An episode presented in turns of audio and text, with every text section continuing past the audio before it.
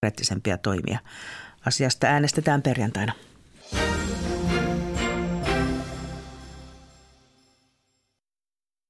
Ylepuheen urheiluiltaa.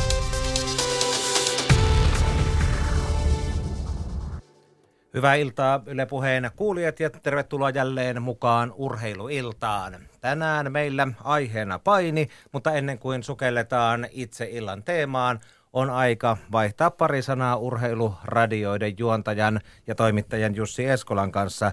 Hyvää iltaa, mitä on tänään tarjolla? No mä oon valmiina otteluun. Sinä et ole toisella puolella pöytää vielä istualtaan. Tässä on painimiehiä ympärillä, niin eiköhän laiteta tanssi käyntiin. Mä olen ainoa 108 kiloisten sarjassa. Kyllä. No joo, meillä tänään jalkapallossa sellainen ilta, että Suomi pelaa Innsbruckissa vieraskentällä maaottelun Itävaltaa vastaan ja huuhkajien päävalmentaja Markku Kanerva antaa nyt mahdollisuuden uusille miehille.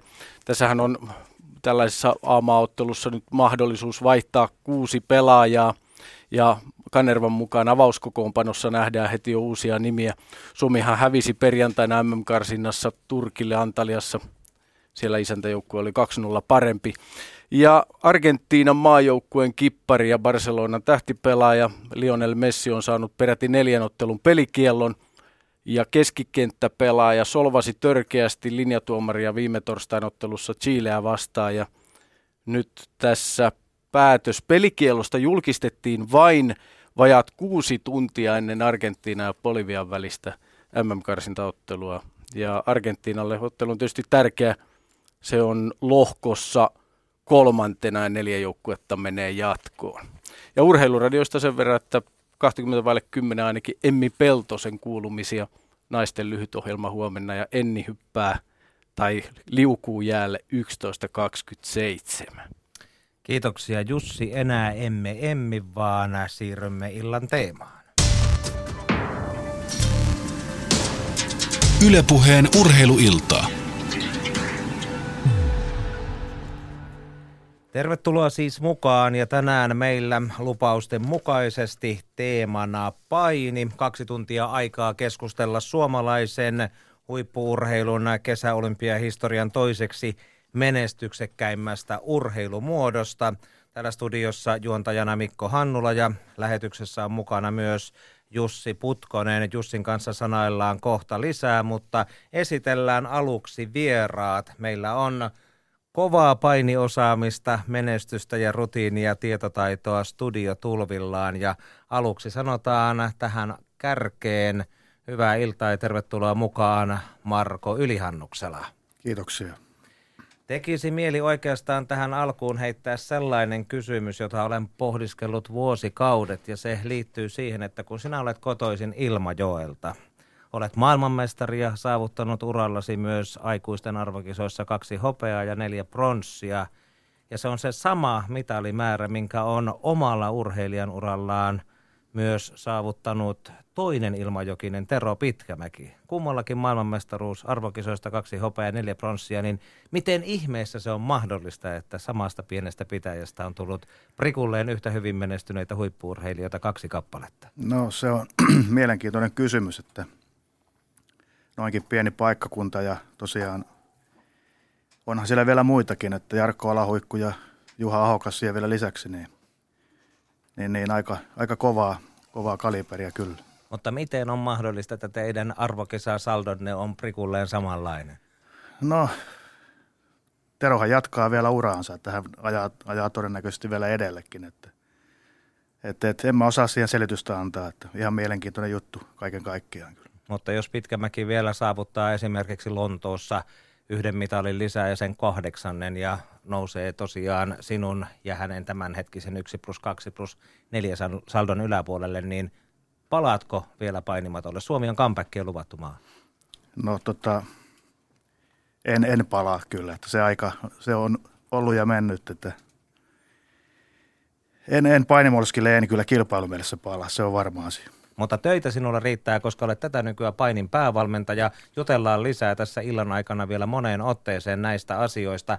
Toinen vieraamme on sitten esittelyvuorossa Elias Kuosmanen. Tervetuloa mukaan lähetykseen.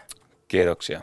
Sinä olet saavuttanut 17-vuotiaissa Euroopan mestaruuden, maailmanmestaruuden, ollut MM-kisoissa mitaleilla muutenkin ja olet tätä nykyään edelleen alle 23-vuotiaiden EM-kisoihin matkalla Unkariin Sompateliin. Se on ollut sinulle menestyksekäs paikka aikaisemminkin. Minkälaisia muistoja liittyy? No joo, Zompatelusta on kyllä todella, todella mukavia ja hyviä muistoja, että 2011 voitin sen 17-vuotiaiden maailmanmestaruuden juuri kyseisessä paikassa, niin tosi mahtava lähteä samoille mestoille nyt tavoittelemaan 23-vuotiaiden Euroopan mestaruutta. Sinä olet menossa Unkariin torstaina ja painipäivä on lauantaina. Kilpailet 98 kiloisissa. Mitä se vaaka tänä aamuna näytti? No, tänä aamuna oli 102,5 vielä mittarissa, että siinä on semmoinen 4,5 kiloa nyppästävää vielä, mutta se ei ole mikään ongelma näin isosta miehestä. Niin, moni rantakuntoon tähtäävä Suomen kansalainen miettii, että millä se neljä kiloa lähtee lyhyessä ajassa. Mitäs konsteja sinä käytät? No siinä ollaan sitten pari viimeistä päivää aika lailla syömättä ja juomatta, että nesteestä se lähtee, että jos rantakunto haaveilee, niin semmoinen pudotus kannattaa unohtaa, että se tulee sitten seuraavana tai iltana ja seuraavana aamuna sitten jo täysin takaisin. Elias Kuosmanen äh, tuleessa siis tänään käynnistyneissä nuorten äh, ja 23-vuotiaiden Euroopan mestaruuskilpailuissa Unkarissa. Niistäkin asioista puhutaan vielä, mutta esitellään sitten kolmas studiovieraamme tähän, Pasi Sarkkinen. Hyvää iltaa ja tervetuloa mukaan. Hyvää iltaa ja kiitos kutsusta. Olet pitkäaikainen painin päävalmentaja, Marko Ylihannuksella on sitten monien käänteiden jälkeen jatkamassa sitä sinunkin työtäsi ja tätä nykyään olympiakomiteassa kamppailulajien laji vastaavana. Saako siellä yhtään vetää painin päävalmentaja kotiin päin oman lajin suuntaan vai ovatko nykyään paini, nyrkkeily, judo, taekwondo, karate ja muut yhtä lailla tärkeitä sinulle painin rinnalla?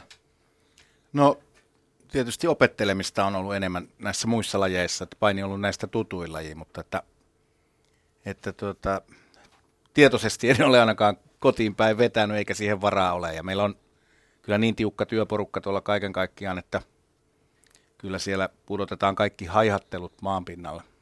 Ainoa mitali Rion kisoista tuli sieltä sinun kamppailulajeista, eli nyrkkeilystä Mira Potkonen saavutti Suomelle pronssia. Onko nyrkkeily tullut jo kovinkin tutuksi? No kyllä, mä tietysti valmentajien urheilijoiden kanssa olen jonkun verran tekemisissä ihan siis säännöllisesti, ja, ja tuota, mutta nyrkkeilyä olen seurannut neljällä vuosikymmenellä esimerkiksi SM-kilpailussa, että on, on tullut seurattua jo ennen näitä tehtäviäkin aika paljon ja, ja kavereita on paljon siellä. Ja kyllä nämä pikkuhiljaa nämä muutkin lajit tutuksi tulee. Siellä Tokion kisoissa, mihin painimekikin tähtää ja mistä tänä iltana puhutaan paljon – siellä on yksi uusi kamppailulaji mukana, kun viisi urheilumuotoa saa sisään pääsyn tuleviin kesäkisoihin, niin siellä taitaa olla karate myöskin mukana. Kyllä, karate. Tilan, tilassa suomalainen karate on tällä No kyllä, meillä on, on siellä ihan muutamia potentiaalisia urheilijoita, joilla varmasti tavoitteena tuonne kisoihin pääsy on, että paikat on äärettömän tiukassa ja karatekin on todella levinnyt laji. Siinä on yli 200 jäsenmaata ja, ja tota, varmasti yrittäjiä on paljon, mutta että kyllä meidän tukiohjelmassa on tällä hetkellä kolme urheilijaa ja, ja myöskin lisää potentiaalisia nuoria siellä takana. Siellä toki on kisoissa karaten lisäksi rullalautaillaan, lainelautaillaan, kiivetään ja sitten on tämä, on tämä kombinaatio baseball-softball, mutta kuinka vahva uusien lajien kategoriassa karate tulee olemaan Suomelle? No karate on tietysti ollut aikaisemmin meidän tukiohjelmassa jo mukana. että siinä mielessä nämä muut lajit ovat nyt ihan uusia tulokkaita tähän, tähän tuota, ikään kuin olympiaperheeseen. Ää, mutta, mutta, mutta kyllähän nämä uudet lajit on, niin niissä on todella tiukat nämä kriteerit myöskin. Ne paikkoja on suhteellisen vähän ja, vähän ja, ja varmasti kilpailu tulee tässä tiukkenemaan todella paljon vielä. Moni maa panostaa selvästi enemmän sit sen jälkeen, kun olympiastatus tulee ja, ja se on ihan mielenkiintoista nähdä, mihin ollaan menossa, mutta että, mutta että onhan ne ihan mielenkiintoisia uusia tuttavuuksia. Tänään ennen kaikkea puhutaan siitä Painin projektista. Uusi olympiadi on alkanut ja neljän vuoden päässä siintää sitten Tokion kesäkisat ja aikaa on jopa vähemmänkin enää kun ollaan matkalla seuraaviin viiden renkaan kisoihin. Studiossa siis Pasi Sarkkinen, Elias Kuosmanen ja Marko Ylihannuksella tänään studiovieraina ja arkistoherkuilla vähän iltaa höystetään. Eli Marko Ylihannuksella johtaa numeroin 4-2, kun painiaikaa on enää tässä pronssikamppailussa jäljellä yksi minuutti. Voi taivahan, talikynttilät, miten on jännittävä paikka. Viimeiset viimeinen minuutti käynnistyy. Pasi Sarkkinen ja Tuomo Karila huutavat kyllä keuhkonsa nyt tällä hetkellä pihalle, mutta niin siitäkin, sillä suomalaismies on kiinni olympiala- olympialaisessa mitalissa. Marko Ylihannuksella on kiinni pronssimitalissa ja tiukasti onkin, kun enää on jäljellä 40 sekuntia tätä ottelua. Manu Manukkian on poikki, mutta niin on Ylihannuksellakin. Kumpikaan ei jaksa oikein tehdä mitään, mutta nyt pitää varoa sitä käsivarsiheittoa. Älä anna heittää Juuta sitä käsivarttaa, koska siinä on Manukkian viimeiseen sekuntiin saakka paha. Puoli minuuttia, vajaat puoli minuuttia jäljellä. Keskellä mattoa ollaan. Väsyneet miehet taistelevat viimeiseen asti. Viimeiseen hikipisaraan asti taistellaan pronssimitalista, jossa Marko Ylihannuksella on tässä kiinni kaikkein tiukemmin. Viimeinen 15 sekuntinen on käynnistynyt. Ylihannuksella painaa olka edellä Manu ja taaksepäin. Manukkian vastaan, mutta ei pysty liikkeisiin. Venää viisi sekuntia vastaan. Nyt uskalla luvata. Suomelle on tullut painin pronssimitali näistä olympiakisoista. Ja näin summeri soi Marko Ylihannuksella. Suomi ja Ilmajoki on voittanut sarjan 76 kiloa pronssimitalin. Ja Marko heittää omaa isäänsä Seppo Ylihannuksella matolle ja matolla ristivyöstä ja näin. Marko Ylihannuksella voittaa sarjan 76 pronssimitalin eh, Sydneyn olympiakisoissa vuonna 2000.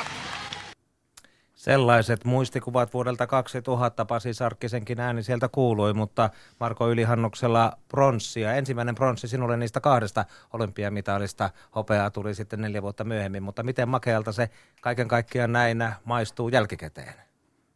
No paremmalta ja paremmalta. Kyllä se niin kuin mitalien väri kirkastuu, kirkastuu vuosi vuodelta. Toki niitä ei, ei ihan päivittäin enää ajattele, mutta tuota, aina kun se ajatus sinne, niin kuin tuon äskeisenkin myötä meni, niin kirkastuu vaan entisestään.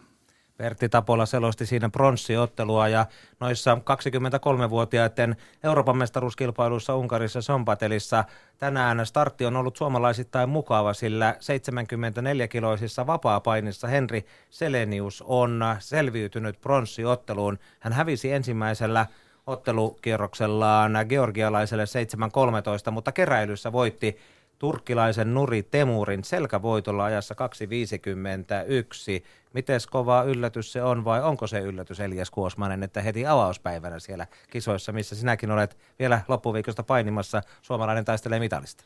No ei ole yllätys mulle missään nimessä, että Henri harjoittelu on seurannut vieressä ja monesti samoilla harjoituspaikoilla ja tiedän, että hän on valmistautunut ja leireily kiertänyt ympäri Venäjää ja valmistautunut näihin kisoihin täysillä, että ei ole mikään yllätys, että hänellä on ollut hyvä päivä ja uskon kyllä, että mitali sieltä vielä tulee. Vastustaja on tänään käytävässä pronssiottelussa Engin Ismail Bulgaariasta. Miten kovana bulgaarialaista voidaan pitää? No ihan varmasti, varmasti tuota niin kova ottelu tulee, että mulla henkilökohtaisesti ei ole, ei ole tietoa, tietoa kaverista, että, että, että, mutta mitaliottelu, niin se on, se on takuu varmasti kova, kova vastustaja. Suomalaisilla mukana noissa kisoissa yhteensä seitsemän painijaa. Siellä on naisissa Petra Olin lisäksi Janika Vakkila ja sitten kreikkalais-roomalaisessa painissa Elias Kuosmasen lisäksi Mikko Peltokangas, Matias Lipasti ja Niko Erkkola. Mitäs olympiakomitea odottaa kokonaisuudessaan tältä painiviikolta? No kyllähän tämä on tietysti tämän olympiadin ensimmäinen arvokisa minun lajeissa tietyllä tavalla ihan mielenkiintoista nähdä, että nähdä, että mitä, mitä sieltä tulee ja iskukykyinen joukkue kyllä Suomesta, että, että semmoista hyvää, hyvää starttia ja, ja, ja tota, kyllä mä sanon, että aika monta valttikorttia siinä on, että varmasti mitallimahdollisuuksia on, on kaikissa painimuodoissa.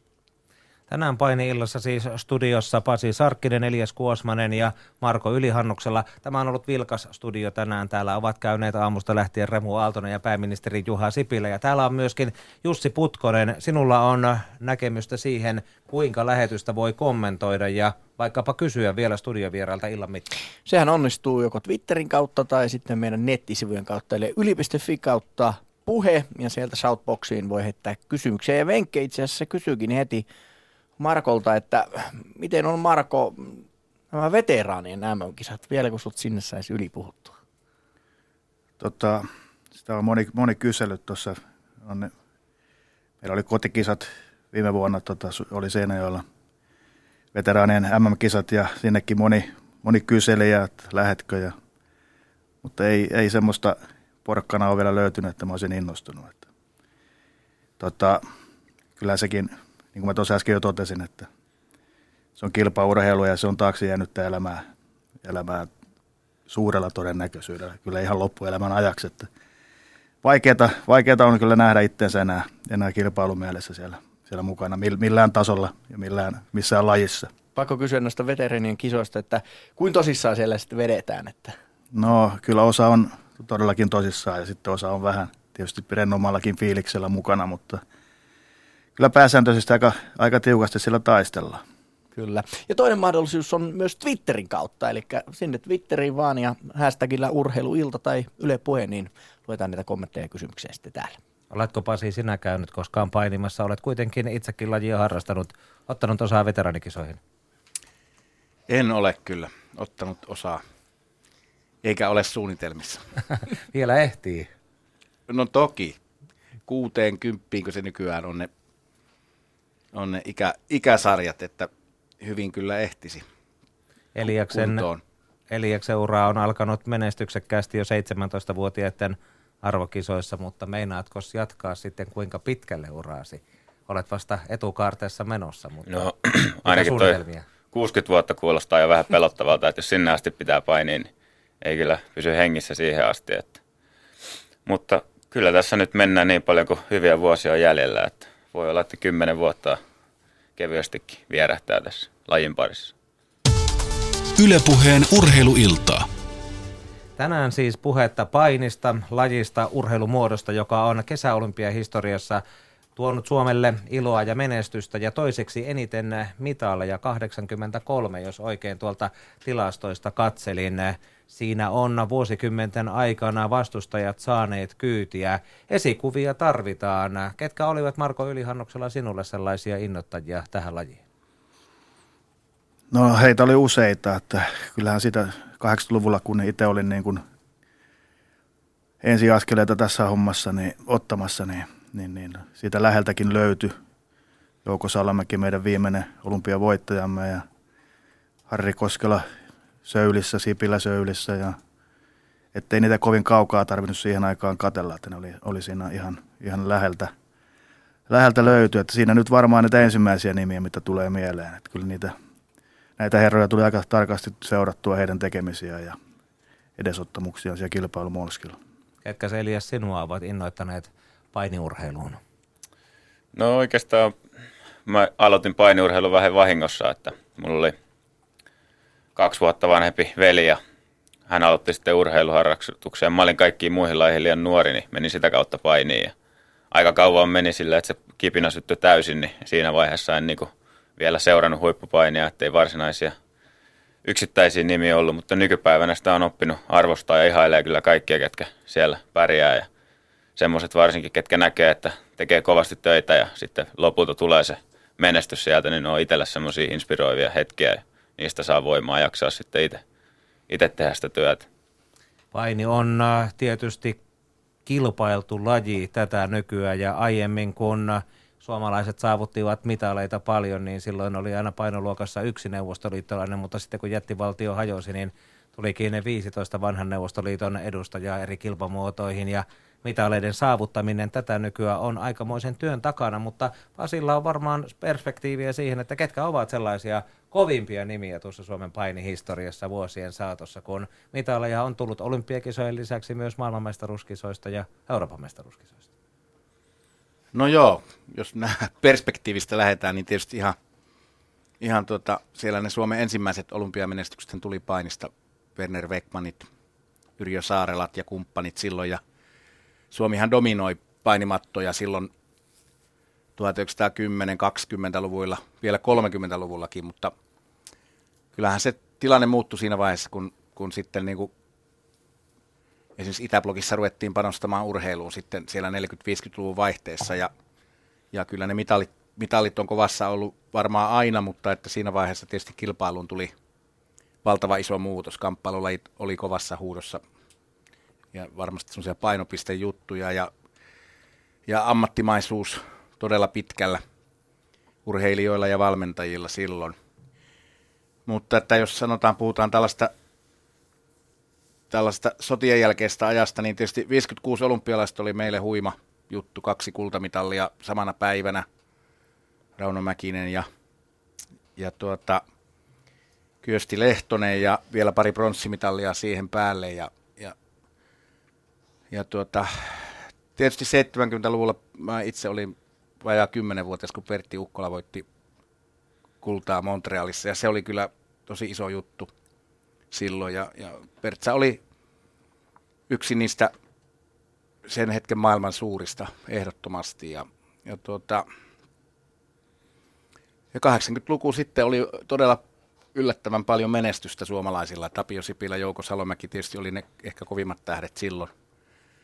silloin ja 90-luvulle kun päästiin, niin sitten oli alkoi Markojen vuoro, että Aseli ja Ylihannuksella piti Suomea pääasiassa pinnalla, mutta että olihan siinä paljon muitakin potentiaalisia, muun muassa Mikael Lindgren menestystä sekä EM- että MM-tasolla. Ja tuota, ei se, ei se tietysti helpommaksi ole muuttunut sen jälkeen, kun Neuvostoliitto hajosi, mutta toisaalta siitä on mennyt aikaa jo 25 vuotta, että, että tuota, uudet sukupolvet on, on painimatot vallanneet, mutta siis se valmennuksen kulttuuri siellä on edelleen vahva ja, vahva ja, ja tuota, monelle maalle siellä, jotka vielä ovat ainakin Suomeen verrattuna nuoria itsenäisiä valtioita, niin nämä kamppailulajit, paini, judo, nyrkkeily esimerkiksi ovat ovat olleet heille sellaisia isoja identiteetin luojia, samanlaista mitä Suomelle silloin sata vuotta sitten. Ja, ja tuota, kyllä se huomaa siinä panostuksessa ja niiden urheilijoiden asemassa siinä yhteiskunnassa. Marko Ylihannuksella sinä kilpaurallasi vedit itsesi äärimmilleen. Paini on tätä nykyään todella rajua urheilua. Miten kovina sinä pidät niitä vuosikymmenten takaisia suomalaisia kultamitalisankareita, olivatko yhtä tiukilla omalla, omana aikanaan? No ihan, ihan varmasti olivat, olivat siihen aikaan. Toki niin kuin tuossa jo kävi vähän niin kuin ilmikin, että kyllähän laji muuttui aika, aika oleellisesti siinä vaiheessa, kun Neuvostoliitto hajosi. Se tietotaito ja se osaaminen, se levisi niin laajalle yhä ympäri maailman. Lähti valmennustietoa ihan fyysistä valmentajaa myöden – levisi, levisi niin laajalle alueelle, että sitä oikein hirvitti vähän seurata välillä. Että, mutta tuota, kyllä, kyllä kaikkien aikojen menestyjille, niin he ovat oman aikansa sankareita ja sillä sipuli, että oli se sitten kilpailu minkälaista tahansa. Niin. Miten kovaa Elias se on tätä nykyään painia? Minkälainen harjoitusrupeama on takana nyt, kun edessä on 23-vuotiaiden kova vääntö lauantaina Unkarissa? Kyllä tämä kova laji on ja kovaa tässä harjoitellaan, että – just tuossa kun tänne lähdin, niin vähän mietiskelin, että marraskuusta asti, asti niin tänne on valmistauduttu leirityksellä, niin en ole paljon kotona käynyt. Että päivän kaksi käy kotona ja äiti pesee pyykit ja käydään vähän tankkaamassa ja sitten taas lähdetty reissuun, että kyllä tässä saa töitä tehdä ja leirielämä on kovaa, kovaa touhua, että aamulla noustaa lenkille aikaisin ja kaksi kovaa harjoitusta päivällä, että siinä ei, ei paljon löysäillä. Miten kroppa kestää kaiken tuollaisen?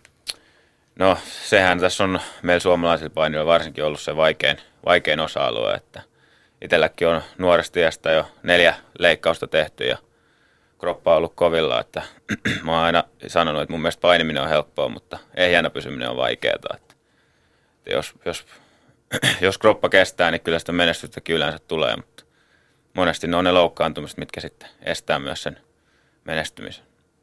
Menestystä jahdataan tälläkin viikolla ja tällä vuodella painissa aikuisten EM-kisat toukokuussa Serbiassa, MM-kisat elokuussa Ranskassa ja niistä ja niihin liittyvistä asioista puhutaan paini-illan kuluessa, mutta otetaan tähän yksi tunnelmapala vielä sieltä, kun suomalaiset olivat parempia kuin muut ja ehkä sieltä 80-luvulta yksi vähän unohdettu mestari ja mestaruus. 6-4 ovat pisteet Hannu Lahtisen hyväksi. Kaksi minuuttia painiaikaa jäljellä.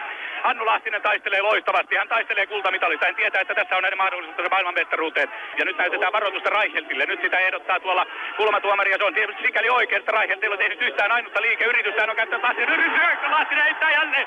Ja vetää keskellä. Silta on mattoon. Mattoon, mattoon vetää ja saa kolme pistettä. Sitten nimittäin ote kuitenkin lipsahtaa reudalla irti niin, että Lahtinen menee tässä vaiheessa 9-4 johtoon. Lahtinen tunkeutuu lähelle, yrittää päästä käsikiepistä vetämään ja nyt sitten ehdottaa punaiselle varoitusta, Raiheltille varoitusta, se menee läpi. Lahtinen on aivan kuitti hänkin. Raihel termostuu, hän potkaisee Lahtista kylkeen. Kerrassaan törkeä temppu. Aivan hämmästyttävä teko. En tiedä oliko tahallinen vai ei. Hannu Lahtinen makaa siinä aivan reporankana. Raihel kiipää tuonne keskelle, sinne menee Topi Sillanpää nostamaan omaa miestä pystyyn. Joukkue johtaa Kauko Uikuri tulee sinne paikkaamaan. Ja Hannu Lahtinen kietoo käteensä Saksalaisen ympärille, lähtee vetämään jälleen käsikipit. Ei kuitenkaan vielä loppuun saakka nyt. Hän menee sovinnolla alle, aivan oikeita taktiikkaa. Kyllä Saksalainen saa pisteen, mutta sillä ei ole mitään merkitystä. 9-5 ovat Hannu Lahtisen voittonumerot. Suomi on ottanut toisen maailmanmestaruuden näissä kisoissa. 23-vuotias Hannu Lahtinen on tehnyt paljon enemmän kuin meistä kukaan osasi odottaakaan. Nyt voivat kaikki epäilijätkin lopettaa puheet siitä, että Lahtinen pääsi arvan ansiosta loppuotteluun. Kultaa tuli, kultaa tuli. Seinäjoen 23-vuotias kaupungin laitosmies on ottanut Suomelle toisen maailmanmestaruuden näissä kisoissa. Kaksi MM-kultaa Kiovasta 83. Tapio Sipiläkin paini silloin Suomelle kultaa ja Antero Viherkenttä selosti tuota Hannu Lahtisen kultamitalia. Suomessa on niin paljon niitä painin voittajia, että Lahtisen nimi meinaa unohtua.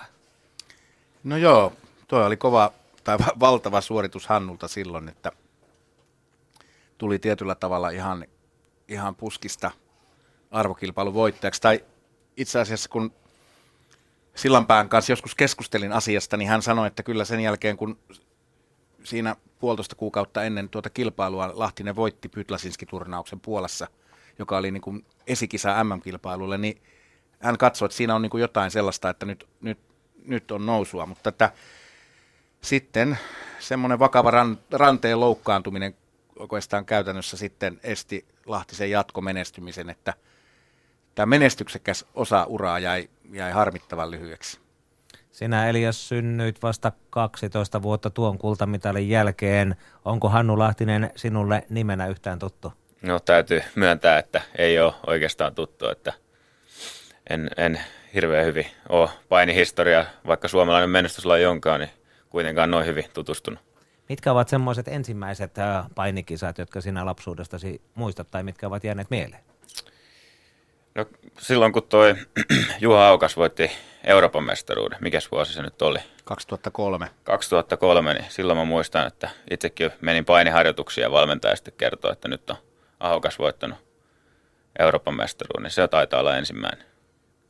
Ja siitäkin on jo vähän aikaa kulunut. Mites Marko Ylihannuksella 83 muistikuvat, palautuuko mieliin?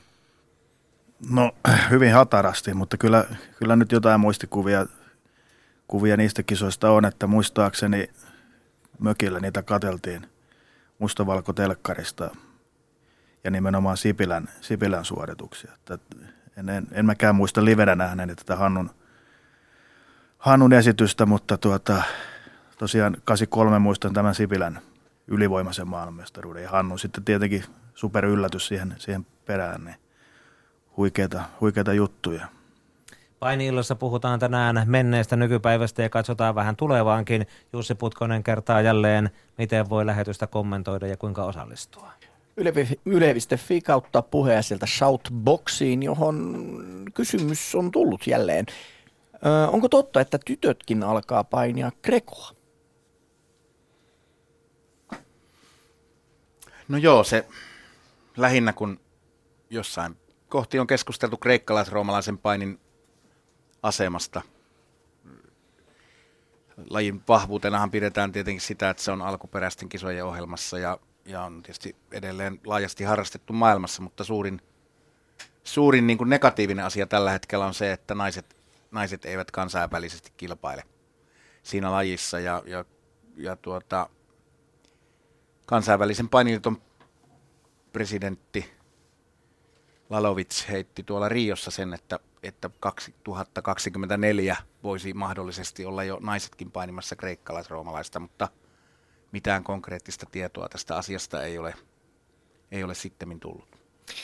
Ja täällä on myöskin Juha Pakkala haluaa lähettää Marko Ylihannuksella seuraavat terveisi, terveiset. Ikäni olen jalkapalloa harrastanut ja fanittanut, kiekosta en tiedä mitään. Painijoita ja erityisesti kisailijoiden sankareita olen arvostunut eniten, futajien lisäksi. Kiitos Myhi Nimmarista vuonna 03. Reteesti paperissa näyttää olevan Myh ja olympiarenkaat ja roomalainen kolmonen. Hashtag respect. No niin, kiitos terveisistä ja terveisiä myös sinne päin sitten, että tuommoinen nimmari on, on tullut väännettyä sitten. Mitäs päävalmentajana tuumaat siitä, jos naisille tähän asti vain käytössä olleen vapaa-painin rinnalle tulee myös kreikkalaisroomalainen? No ei siinä sitten se tulee, jos se on tullakseen. Että tota, toki se tarkoittaa varmaan sitä, että kiintiöt pienenee sitten muissa lajeissa, että kilpailu kovenee entisestään. Niin. Mutta jos näin käy, niin ei mitään tasa-arvon aika ja, aikoja eletään, niin, niin, niin miksi en mä pidä sitä mitenkään mahdottomuutena, että tämä tulisi jonain päivänä käymään.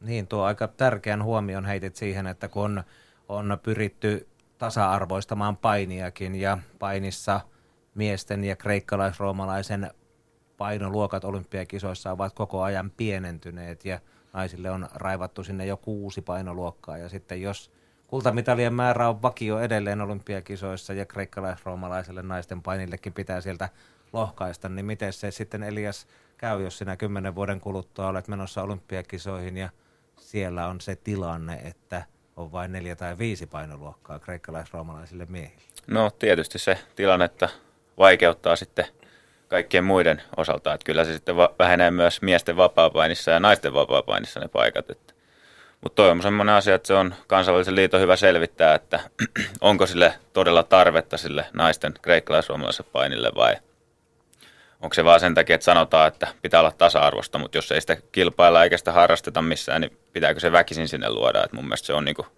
kysymys siinä selvitettä, mutta jos sille on tarve, niin tasa-arvon mukaan, niin totta kai mukaan sitten. Että. Mutta nyt tällä viikolla 23-vuotiaiden kisoissa Unkarissa lauantaina on sinun painipäiväsi sarjassa 98 kiloa.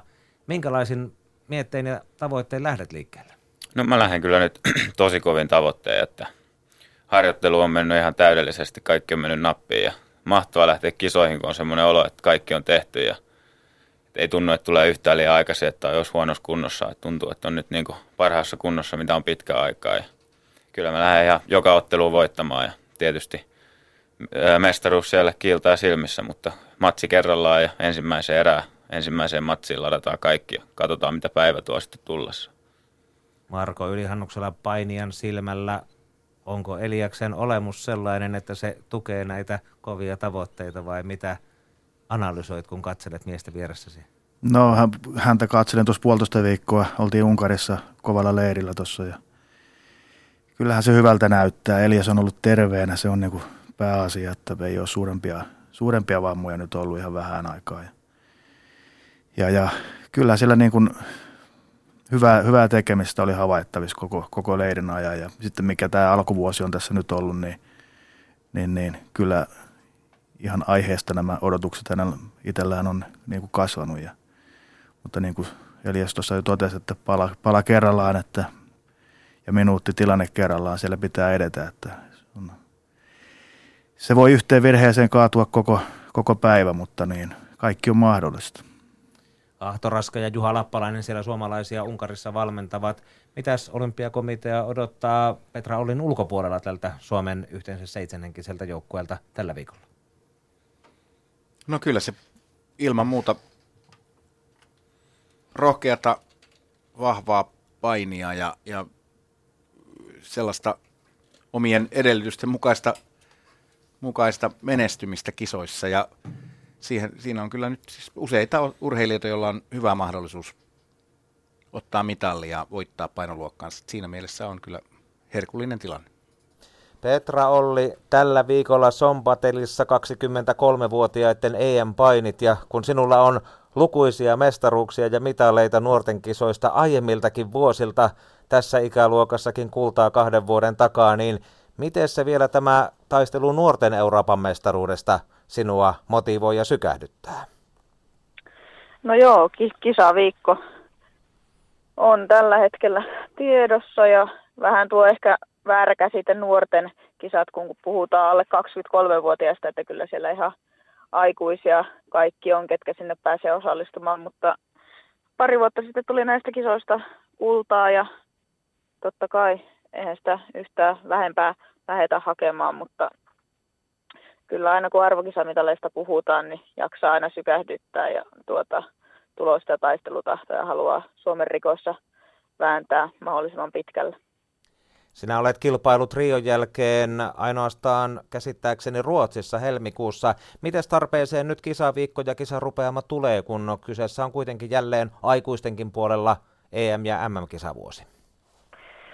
Joo, Rion jälkeen otettiin tietoisesti aika pitkäänkin huilia ja käyty kisailemassa. Tammikuun lopulla olisi tarko- tarkoitus oli painia Ranskassa, mutta olin silloin flunssassa, niin tein sellaisen järkevän päätöksen, että jätetään kisat väliin. Ja sitten parin viikon päästä siitä niin painin Ruotsissa ensimmäisen kisan Rion jälkeen ja sieltä tuli hopea. Ja nyt nämä 23-vuotiaat EM-kisat on erittäin hyvää totista harjoitusta kohti niitä toukokuussa, toukokuun alussa painittavia aikuisten EM-kisoja ja sitten totta kai myös loppukesän Pariisin MM-kisoja silmällä pitää, että kyllä ne tärkeimmät tavoitteet tälle vuodelle on niissä aikuisten arvokisoissa, mutta aina kun kisarikot vetää ylle, niin aina se on hyvää harjoitusta ja vie tietysti eteenpäin. Sinä Rioa ennen veit tuon harjoittelun ihan äärimmilleen, ja nyt kun eletään uutta olympiadia ja sen alkua, niin miten vertaat harjoitustehoja ja määriä siihen, mitä teit töitä ennen edellisiä olympiakisoja? Joo, totta kai se viimeiset kaksi vuotta ainakin ennen Rio oli todella tiukkaa ja työntäytöistä aikaa ja ruuvia kiristettiin, mutta nyt on taas aloitettu uusi olympiadi ja uudet kujeet. Totta kai ei nyt mihinkään äärimmille ole mitään vielä kiristetty, mutta sama harjoitustahti jatkuu kaksi kertaa päivässä Kuortaneen Olympic Training Centerillä pyöritään, mutta kyllä tässä – kyllä tässä ropassa ainakin on vielä paljon tahtia kiristettävänä, mutta olympiadit kanssa on niin pitkiä aikoja, totta kai aina ajattelee sinne neljän vuoden päähän toki on, mutta tässä on monta monta arvokisaa vielä ennen sitäkin, että yksi, yksi tähtäin kerrallaan totta kai sitä suurinta piirrenkaiden kisoja silmällä pitää. Instagramistakin olemme nähneet, kuinka sinä olet käynyt tosiaan Ranskassa ja Ruotsissa ja Venäjällä treenaamassa ja Ruotsissa oli se kisaakin. Ää, aina on puhuttu siitä, että sinä haluat painijana treenata itseäsi kovempia vastaan, että kehitystä tapahtuisi, mutta vieläkö tältä planeetalta helposti löytyy sellaisia, jotka ovat sinua kovempia painissa? No, jos katsoo noita Rion kisoja, niin kyllä aika montakin, montakin näköjään lö- löytyy, että kyllä niitä aina hyviä ja kovia treenivastustajia löytyy, mutta totta kai niitä pitää vähän itse lähteä hakemaan, hakemaan tuolta ulko- ja, ulkomailta, ettei saa vaan jäädä paikalle ja tottua siihen perinteiseen kaavaan, mitä täällä kotimaassa treenataan. Aina uudet haasteet ja kaikki uusi on tervetullut ja kaikesta voi oppia, mutta se on myös hienoa, että täällä Kuortaneella Ahto ja valmentaja Ahto ja meidän suomalainen porukka on tehty niin, niin hyvää yhteistyötä, että myös ulkolaiset on kiinnostuneita tulemaan Suomeen, että pystytään täällä järjestämään kansainvälisiä leirejä, niin, niin kyllähän se aina auttaa, kun ei tarvi joka paikkaa reppuselässä lähteä kulkemaan. Minkälaiset suunnitelmat nyt Ahton kanssa on tehty? Onko ö, sopimus ihan sinne Tokioon saakka teidän yhteistyöstä vai mennäänkö vuosi kerrallaan? No meidän yhteistyö on vähän niin kuin sellainen lifetime-yhteistyö vissiin, mutta mä en nyt tiedä sitten minkälaisia sopimuksia Ahto itse on paperille vääntänyt, että kyllä hän on sanonut, että niin kauan kuin sinä painit, niin hän haluaa valmentaa sua, että jos se vaan on sulle ok ja näin poispäin, mutta meillä on myös tullut uusi valmentaja Venäjältä Maxim Molonov tuossa vuodenvaihteen alussa ja Ahton kanssa siitä juteltiin pitkään, että haluanko minä, haluaako hän ja sitä häntä tänne. Ja yhteispäätöksessä tuota, tultiin siihen tulokseen, että jotain uudistusta tähänkin hommaan on tuota tuotava ja ollut, Maxim on ollut myös erittäin kovana ja hyvänä apuna, apuna ahton lisäksi tähän omaan treenaamiseen. Ylepuheen urheiluiltaa. Siinä äänessä Petra Olli, joka on siis Suomen painin tämänhetkinen kirkkain tähti, naisten Euroopan mestari viime vuodelta ja kahden vuoden takainen juuri näiden alle 23-vuotiaiden EM-kisojen kultamitalisti, unohtamatta mitenkään hänen M-pronssiaan ja muita kovia saavutuksia. Taitaa olla jo seitsemäs kultamitalin metsästys Petralla käynnissä tällä viikolla, kun lasketaan nuo 20-vuotiaiden 20 kolmeikäisten ja aikuisten arvokisat yhteen. Ja jos en ihan väärin ynnännyt, niin 15 mitalia on jo tähän mennessä hänellä eri ikäluokista EM, MM ja olympiatasolta, kun muistetaan myöskin se nuorten olympiakisojen pronssimitali. 22-vuotiaaksi naiseksi aika kovia saavutuksia. Miten niitä Marko Ylihannuksella sinä kuvaisit, kun kokemusta ja perspektiiviä sinulta kuitenkin löytyy? Kyllähän Petra on semmoinen kuinka se nyt sanoisi, uranurtaja ollut tuossa meidän naispainissa ja, ja, ja huikeata on ollut seurata. Mä oon aika, aika pienestä pitäen sitä Petran painia siinä nähnyt. Maakunnan pikkukisoissa kierrettiin silloin, silloin aikanaan. Petra aloitteli ja muistan, muistan kyllä hänet sieltä jo aika pienenä tyttönä ja, ja, ja tosiaan, niin kuin sanottiin, mitaleita on, on hirveä läjä, että se on, on huikea, huikea ura jo nyt nuorella, nuorella urheilijalla. Voisiko Elias Petralta ja naisilta miespuoliset paineet ottaa oppia jollain tava- tavalla? No ihan varmasti, että en mä näe mitään syytä, miksei, että tietysti miehillä, tai itse kun painii Grekoa, niin teknisesti suoritukset ja liikkeet on vähän eri kuin sitten naisten vapaa-painissa, mutta kyllä Petra on niin kuin meille miehillekin näyttänyt vähän sitä asennetta joskus, että miten siellä matolla tapellaan ja kuinka harjoitteluun suhtaudutaan. Niin, tähän voisi kyllä lisätä että Eliaksen hyvä heitto tuosta taistelusta, että Petra kyllä, kyllä venyi ja no Riossa nyt sitten kävi vähän huonommin, mutta niin, kyllä se, siihen saakka niin joka ikisessä arvokilpailussa, mitä mä oon näin, ollut paikan päällä ja nähnyt, niin aivan huikea tässä taisteleminen, että tullut kyllä aina takaa, usein takaa ja ohikin, ohikin vielä sitten, että, että siinä niin kuin on, on asennetta siinä touhussa. Niin, sinä uutena päävalmentajana ja tietysti Juha Lappalaisen työparina olit mukana Riossa ja seurasit läheltä. Minkälaista analyysiä tehtiin? Nyt on kuitenkin kulunut jo puolisen vuotta ja vähän enemmänkin siitä. Toiveet olivat korkealla. Olivatko paineet nuorelle naiselle ja Suomen painille vähän liiankin suuret ajatellen menestystä Riossa? No paineet varmasti oli kovat. Se on ihan selvä asia, että siitä, siitä ei ole kahta sanaa, että koko kansa odotti Petralta mitallia ja – ja, ja, mutta oikeastaan toi Rio näytti sen, mitä se olympialaiset niin tänä päivänä on ja on ollut jo pitkään, että se on, se on kova kilpailu. Siltä kaikki muutkin haluaa sen mitallin niin kuin kynsi ja hampain. Että sinne kaikki tähtää sen neljä vuotta. Kun edelliset kesä päättyy, niin se tähtää asetetaan seuraaviin. Ja ne, on, ne on ne kaikista kovimmat kilpailut. Että kyllä se, niin kuin, se nähtiin taas jälleen kerran. Kuulemme vielä lisää Petran ajatuksia tässä painiillassa tuonnempana, mutta kun hän itse tuossa kertoi, että keskusteli Ahto Raskan kanssa siitä, että tarvitaanko tähän valmennustiimiin vielä lisää ulottuvuuksia, niin yksissä tuumin päädyttiin siihen, että Maksim Molonov, venäläinen, liittyy remmiin mukaan. Oliko olympiakomitealla toiveita Petran valmennuksen suhteen, kun katseet kääntyvät Rion jälkeen Tokioon? No kaiken kaikkiaan kaiken kaikkiaan tietysti olympiakomitea on tukenut Petran valmennusprosessia jo pitempään Ahton palkkauksen kautta, joka on siis ollut painiliitolta erittäin rohkea ja, rohkea ja kova veto panostaa, panostaa siihen valmennukseen ja ammattimaisuuteen aika aikaisessa vaiheessa Petran uraa. Ja kyllä sitten kun keskusteluja käytiin jatkosta ja siitä, että oli mahdollisuus saada tuollainen maailmanluokan työpari Ahtolle. Käytännössä kansainvälinen painiliitto osallistuu hyvin pitkälti tämän Molonovin palkkaukseen ja olympiakomitea on siinä myöskin mukana ja Kuortaneen urheiluopisto myöskin näki mahdollisuuden tiivistää yhteistyötä kansainvälisen painiliiton kanssa. Ja sitä kautta tämä kuvio syntyi ja kyllä siinä on ollut ihan mukava olla mukana, että siinä on ollut semmoinen kehittymisen, tekemisen maku kaiken kaikkiaan.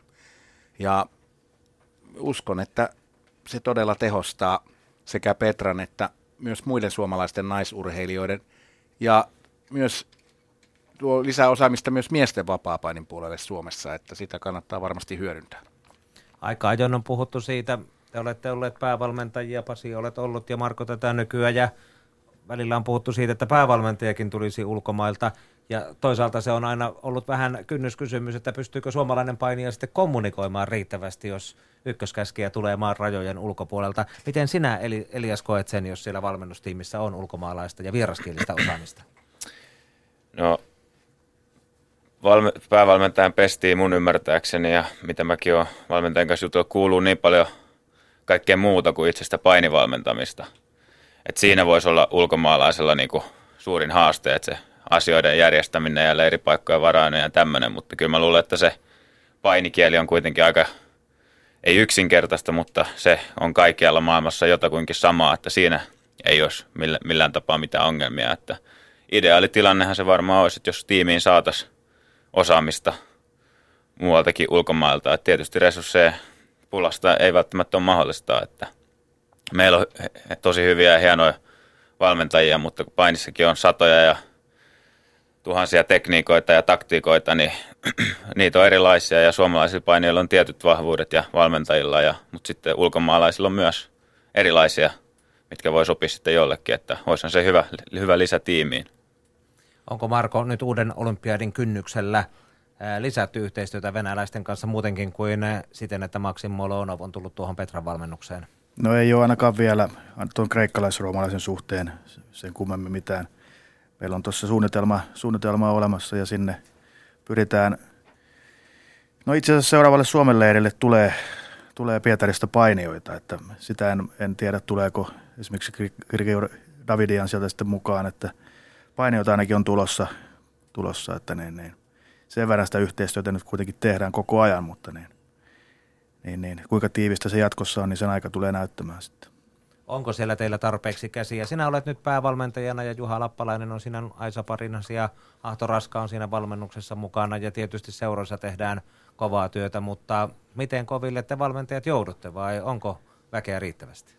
No kyllä kotimaan erityksessä meillä on ihan tilanne sillä lailla hanskassa, että, että Lappalainen ja Alahuikku siellä on nyt mua auttanut tänä vuonna ja, ja, ja mutta sitten kun esimerkiksi tuolla Unkarissa oltiin nyt puolitoista viikkoa, niin, niin kyllä siellä välillä oli vähän kiirettä, että ehti, niin kuin, ehti tuota, ensinnäkin näkemään kaik, kaikkien otteita riittävästi ja kyllä siinä tuota, vielä kun painettiin kahdessa ryhmässä, niin kyllä siinä pitkiä päiviä tuli ja, ja, ja työntäytyi sitä tekemistä, mutta niin ainahan niitä tekijöitä saisi olla enemmän siinä, mutta se on nimenomaan resurssikysymys. Että, että, että kyllä, niin kuin sanoin, niin kiirettä on pitänyt. Riossa Suomella kuitenkin yhteensä kolme painia, Rami Hietaniemi ja Tero Välimäki miehissä, mutta aika lyhyen jäivät heidänkin esiintymisensä olympiamatolla. Mitäs äh, jälkianalyysiä heidän ja miesten osuudesta on tehty? No tietysti siellä nyt aloitettiin se paikan päällä heti, heti siitä keskustelut käyntiin. Mitään syvällistä siellä nyt paikan päällä ei, ei toki saatu, mutta niin. Ja, ja No prosessi jatkuu ja jatkuu edelleen, että tuota, tiukkaa analyysiä siitä on pyritty tekemään. Ja, ja, ja se, että onko sitä saatu mitään selvyyttä, niin miksi, miksi tulee tilanne on se, että kukaan ei matsiakaan voittanut Grekon puolella, niin, niin, niin. Se, ne on aina semmoisia kysymyksiä, että niihin on vaikeaa löytää vastauksia. Millä Silmin Pasi sinä seurasit, kun äh, Tero Välimäki ja Rami Hietaniemi jäivät Riossa ensimmäiseen matsiinsa? No joo, kyllä tietysti Ramin suoritus oli varmasti pettymys Suomen kansalle, mutta ennen kaikkea itse, itse Ramille varmasti kaikista suurin pettymys. Ja, ja tuota, ottelu oli alusta asti vaikeaa ja, ja jotenkin siinä tuntui, että tuomarikaan ei ihan Ramin tyylistä tykännyt ja, ja se tietysti toi vielä lisää haastetta siihen, siihen otteluun, mutta tuota, jotenkin tuntui sillä tavalla, että mies valitteli sitä, että oli vähän koko kesä, kesä mennyt sillä tavalla, että oliko täysin sitten palautunut. Ja, ja tunsi ehkä jonkun verran itsensä väsyneeksi siinä vaiheessa, mutta että siinä on niin vaikea nähdä, se on kuitenkin niin fyysisesti raju se tilanne, tilanne ja tuota, sitten toisaalta se psyykkinen puoli ratkaisee kuitenkin kaiken, että niin kuin Myhi tuossa sanoi äsken, niin se analysoiminen ei ole mikään helppoa ja urheilijat varmasti ja valmentajat prosessoi sitä pitkään ja, ja tuota, eihän siinä ole mitään. Rami on päättänyt jatkaa uraansa ja, ja hänen pitää vaan ajatella, keskittyä siihen, miten hän on jatkossa vahvempi, miten tietyllä tavalla pystyy rytmittämään niitä otteluita paremmin, paremmin ja käyttää niitä omia vahvuuksia, mitä hänellä on. Hänellä on ne tietyt aseet, joissa hän on ihan, ihan varmasti maailman terävintä kärkeä, mutta hän ei päässyt käyttämään niitä omia vahvuuksia siinä ainoaksi jääneessä ottelussa Riossa. Rami Hietaniemi on komeasti paininut M-pronssia 2011 ja kotikisoissa Vantaalla 2014 yltänyt EM hopealle ja muitakin hienoja turnauksia hänellä on kaikkien vastoinkäymisten keskellä. Mutta edelleen ura jatkuu. Onko siinä jo terveyskin uhattuna, kun mies vaan vääntää vuodesta toiseen, vaikka kroppaa on koeteltu jos milläkin tavalla?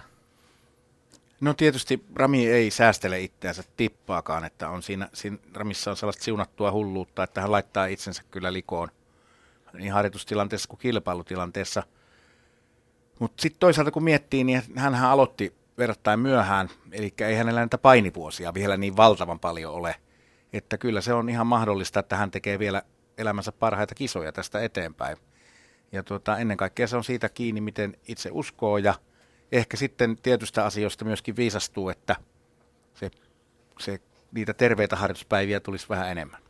Raminura jatkuu, mutta Tero Välimäen osalta tiedettiin, että Rioon päättyy se olympiapaikan saavuttaminenkin oli jo kovan luokan suoritus siellä ihan äh, viime metreillä, kun kisalippuja jaettiin, mutta kun Elias Kuosmanen sinä katselit Rion paineja, suomalaisten otteita, niin tuliko epätoivo, että eihän me suomalaiset tuolla isojen painimaiden joukossa pärjätä ollenkaan, vai saitko entistä kovemman sisulatauksen, että täältä tullaan ja vielä näytetään? No kyllä se oli tosi kova pettymys mullekin, että mäkin olin Rion projektissa mukana, vaikka en sinne sitten päässyt lähellekään, mutta tota, olin mukana jätkien kanssa leireilemässä ja harjoittelemassa ja tiedän, kuinka kovaa molemmat on sitä duunia sinne tehnyt ja koko uransa – ei ole niin kuin antanut itselleen siimaa yhtään. Että. Ja sitten tulos oli tommonen, niin kyllä, se, kyllä siinä vähän synkkä mieli tuli, mutta ei mulle ollenkaan semmoinen epätoivo tullut, että kyllä mä tiedän, että, että tota, suomalainen ja uskon itseeni, että siellä voi, voi suomalainen painia pärjätä kyllä myöskin. Että, että ne on, juuri niin kuin Myhikin sanoi, että ne on niin kovia kisoja, että itse en edes voi kuvitellakaan, mutta että kyllä se on mahdollista. Sellainen signaali tuosta viime olympiavuodesta tuli kuitenkin, että jollain tapaa se aallon pohja on ehkä ohitettu, koska oliko niin, että Sydneyn kisoissa Suomella oli neljä tai viisi painia, sitten tultiin neljällä painijalla mentiin, sitten Ateenassa kaksi, Pekingissä yksi, Lontoossa taas kaksi ja sitten päästiin Riossa jo kolmeen. Onko suunta oikeasti kääntynyt Marko Ylihannuksella? Mitäs ajattelet, kun katsotaan jo vähän Tokioonkin päin? No minä uskon ainakin vahvasti, että nyt ollaan, niin kuin, ollaan menossa kohti parempia päiviä ja meillä on, meillä on isompi joukkue toivon mukaan seuraavissa kisoissa, että tällä hetkellä se on, se on erittäin nuori tämä meidän varsinkin Grekon, Grekon puolen joukkue että, ja kokematon. Että siinä meillä nyt on, on, on haastetta, että saadaan sisään ajettua tätä nuorta porukkaa, että siellä tosiaan Hietaniemi on – veteraani-ikäinen lähes, jos niin voidaan sanoa. Hän on niin kuin vanhi ja seuraavaan on kymmenen vuotta väliä, että kyllä siinä tuota, Velikari, on, Velikari Suomen on tällä hetkellä loukkaantunut, hän kuuluu siihen, siihen väliin, mutta niin tosiaan kymmenen vuotta on niin kuin Ramista seuraavaan ikä, ikäeroa, niin puhutaan aika nuoresta porukasta, että siinä meillä on niin kuin ne ensi, ensiaskeleet nyt otettavaa, että saadaan tosiaan sisään ajettua nuorta lahjakasta tulevaisuuden kaveri. Tuleeko Tokiosta painille kreikkalais-roomalaisella puolella ikään kuin välikisaa vai ehtiikö jo tapahtua vajaassa neljässä vuodessa suuria asioita? No mun mielestä nämä painijat on silloin, alkaa olla parhaassa iässään, että silloin pitää ulosmitata jo menestystä. Että toki tässä nyt vuosia ei ole hirveästi aikaa, mutta meillä on siellä menestynyttä. Siellä on ne kadettien maailmanmestaria kaksi kappaletta heti heittää niin kuin nimenä Lipasti ja Kuosmanen. Että, että puhutaan niin kuin lahjakkaista urheilijoista. Nyt pitää vaan ulosmitata sitä menestystä pikkuhiljaa.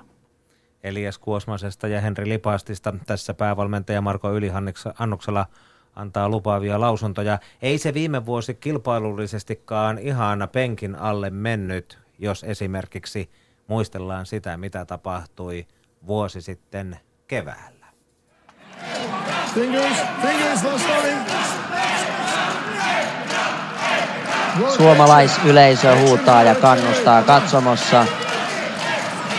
Kaksi, yksi suomalaisjohdossa mennään ja on, on jännitysnäytelmä jälleen yrittää Olli sama matoreunalla. Pahasti ollaan nyt ulos, ei voi mennä nyt tuosta Petra pääsee kyllä taakse aivan. Gol, kaksi pistettä lisää, neljä yksi suomalaisjohto. Ei ottelu missään nimessä ohi ole vielä, mutta kyllä tämä nyt kerta kaikkiaan hyvältä näyttää. Edellinen suomalainen Euroopan mestaruus on tullut vuonna 2009 Vilnassa silloin. Jani Haapamäki taisteli 55-kiloisten Euroopan mestariksi ja Janikin siellä varmaan Seinäjoella seuraa silmä tarkkana tätä kamppailua. Peukut pystyssä totta kai. Jälleen menee komeasti tuolta puikkaa. 6-1 johto ja nyt on ratkaisun makua. Puolitoista minuuttia aikaa ja Vyörytys päälle 8-1, 10 sekuntia. Ja Suomeen on tulossa painin Euroopan mestaruus. Sitä ei tässä kyllä enää vie meiltä mikään. 21-vuotias Lappajärven Veikkojen nainen ottaa ja tuulettaa aivan kohta Euroopan mestaruutta. Näin se tulee sieltä. Hän on kultamitalisti sarjassa 60 kiloa. Petra Ollille ei voinut tänään kukaan mitään. Hän teki kolmessa kamppailussa 28 pistettä, antoi kaksi. Hän on Euroopan mestari sarjassa 60 kiloa. Todella komea, suvereeni esitys. Ylepuheen urheiluiltaa. Tänään paini teemana meillä kahden tunnin lähetyksessä lähetyksessä, jossa vielä käännetään katseita sitten tähän alkaneeseen painivuoteen, sen arvokisoihin. Puhutaan vähän painin asemasta olympiaperheessä ja jatketaan keskustelua myös Petra Ollin kanssa ja saadaan kohta myös puhelimeen tähän lähetykseen mukaan yksi nuorten 20-vuotiaiden Tampereen MM-kotikisoihin tähtäävä urheilija, mutta Jussi kertaa jälleen sen, kuinka lähetystä voi seurata ja kommentoida siellä sosiaalisessa medi- mediassa ja lähetysikkunassa. Twitterissä hashtagillä urheiluilta tai hashtag paini, niin sinne voi heitellä kysymyksiä ja kommentteja sekä meidän omilta nettisivuilta yle.fi kautta puhe ja sieltä Shoutboxiin. Venkke kommentoi, jokainen lapsi hyötyy pienestäkin kamppailutaustasta, kaikki eskari iästä vaan molskille, painitaustalla voi siirtyä mihin lajiin vain. Ja mulla, mulla on sitten se kysymys teille, kun paini jakautuu näin voimakkaasti tähän kreikkalaisroomalaiseen vapaa-painiin, niin ehkä tämmöinen vähän lapsenmainen omainen kysymys, että ajatellaan, että on kaksi painimatsia. Toinen painitaan vapaa tyylillä ja toinen kreikkalaisroomalaisesta ja toinen paine on kreikkalaisroomalainen paine ja toinen on vapaa paine, niin miten käy? No se riippuu tietysti säännöistä. Siis totta kai kreikkalaisroomalaisesta painetaan kreikkalaisroomalaiseen säännöille ja vapaata vapaa painella, mutta toinen on erikoistunut tähän grekoon ja toinen vapaa painiin, niin päättyykö yksi yksi? Joo, kyllä. Että tavallaan toinen ei ole enemmän semmoinen yleisluontoisempi, että no niin – spesifilajeja, että ei, ei ole hyötyä. No sanotaan, että se on ehkä näin, että kreikkalais-roomalainen painija kun menee vapaaseen, niin se on enemmän kahvilla, kun kaverit hyökkääkin jalkoihin ja siihen ei ole niin tottunut. Sitten taas vapaa painija, kun se menee grekoon, niin ei sille nyt niin ihmeellistä se ole, että kaveri tukkaa kinttuihin kiinni, mutta tietysti se sitten häviää, häviää kuitenkin reilusti, mutta se ei ole ihan niin ihmeissään. Mistä muuten paini aloitetaan? Pitääkö se tehdä junnuna se valinta vai mennäänkö rinta rinnan molempia lajeja? No Suomessa on, harrastetaan monessakin seurassa molempia lajeja ihan siellä lapsuudessa, ei ihan kaikissa seuroissa. Mutta sitten siinä yleensä varmaan viimeistään 12-13-vuotiaana tehdään sitten valintaa, kumpaa lähdetään panostaa enemmän, mutta että on meillä täällä studiossa ainakin yksi, yksi tuota, joka on voittanut vielä aikuisielläkin Suomen mestaruuden vapaapainissakin. Eli tuota, monipuolisuuttahan se tietyllä tavalla on, mutta että kyllä siinä selkeästi se ratkaisu pitää jossain vaiheessa tehdä. Ja maailmalla kaikissa suurissa painimaissa niin voi sanoa, että erittäin nuorena tehdään se valinta, kumpaan mennään. Vapaaseen vai Grekoon. Monessa maassa ei olekaan sitten muuta valittavana urheilussa, kun mennäänkö Grekoon vai vapaaseen. Niin, eikös Juha Ahokas aikanaan, kun keräsi aina raskaassa sarjassa Suomen mestaruusmitaleita, hankkinut niitä myöskin aktiiviuralla vapaapainin puolella? Kyllä, joo. Nalle voitti monta mestaruutta vapaapainissa myöskin. Suomessa tietysti ei ollut raskaassa sarjassa ihan sellaista maailmanluokan vapaapainiosaajaa ja, ja Ahokkaan fysiikka oli niin raju, että hän kyllä pystyi sillä hallitsemaan ne kaikki. Vaikka joku olisi vähän vapaapainia hallinnutkin, niin siinä olisi käynyt sillä tai kävi sillä vanhanaikaisesti. Tuossa äsken kun mainitsin siitä, että Elias Kuosmanen ja Lipasti, eli Matias Lipasti ovat näitä uuden polven kreikkalais-roomalaisen painimaajoukkueen keulakuvia siellä kokeneen Rami Hietaniemen ja veli Karri Suomisen takana, niin ää, täytyy muistuttaa samaan hengenvetoon, että Henri Selenius painii tänä iltana alle 23-vuotiaiden Euroopan mestaruuskilpailuissa Unkarin Sombatelissa 74-kiloisten pronssista Engin Ismailia bulgaarialaista vastaan. Alla on tappio georgialaiselle, mutta keräily erässä makea selätysvoitto Nuri Temmurista turkkilaisesta ja pronssia saattaa tänään vielä Suomeen lohjata, toivotaan näin, mutta siellä ovat vielä painit edenneet illan osalta vasta ensimmäiseen kaarteeseen, joten ei ole vielä ihan nähty tuota 74-kiloisten pronssiottelua. Petra Ollin painipäivä on perjantaina niissä kisoissa, joissa yhteensä seitsemän suomalaista nähdään mukana ja täällä studiossa mukana oleva Elias Kuosmanen ottelee sitten 98-kiloisissa kreikkalais-roomalaista lauantaina. Mutta otetaan tässä hieman keskustelua tähän väliin painin asemasta olympiaperheessä. Kuinka lähellä se Pasi Sarkkinen oli silloin, kun puhuttiin, että painia ollaan skippaamassa kokonaan ulos viiden renkaan kisoista, niin oliko uhka todellinen? No siis kai se jolla, jonkinlaista uhkauksesta lähti liikkeelle siitä, että, että kansainvälisen liiton johto ei, ei niin kuin siinä vaiheessa ollut kovin kiinnostunut keskustelemaan kansainvälisen olympiakomitean ihmisten kanssa lajissa vaadittavista uudistuksista. Ja tuota, menihän se siihen äänestykseen saakka sillä tavalla, että, että toki sitten suurella enemmistöllä ensimmäisellä kierroksella heti paini vahvisti asemansa olympialajina. Mutta että kyllä se herätti aika monessa tapauksessa.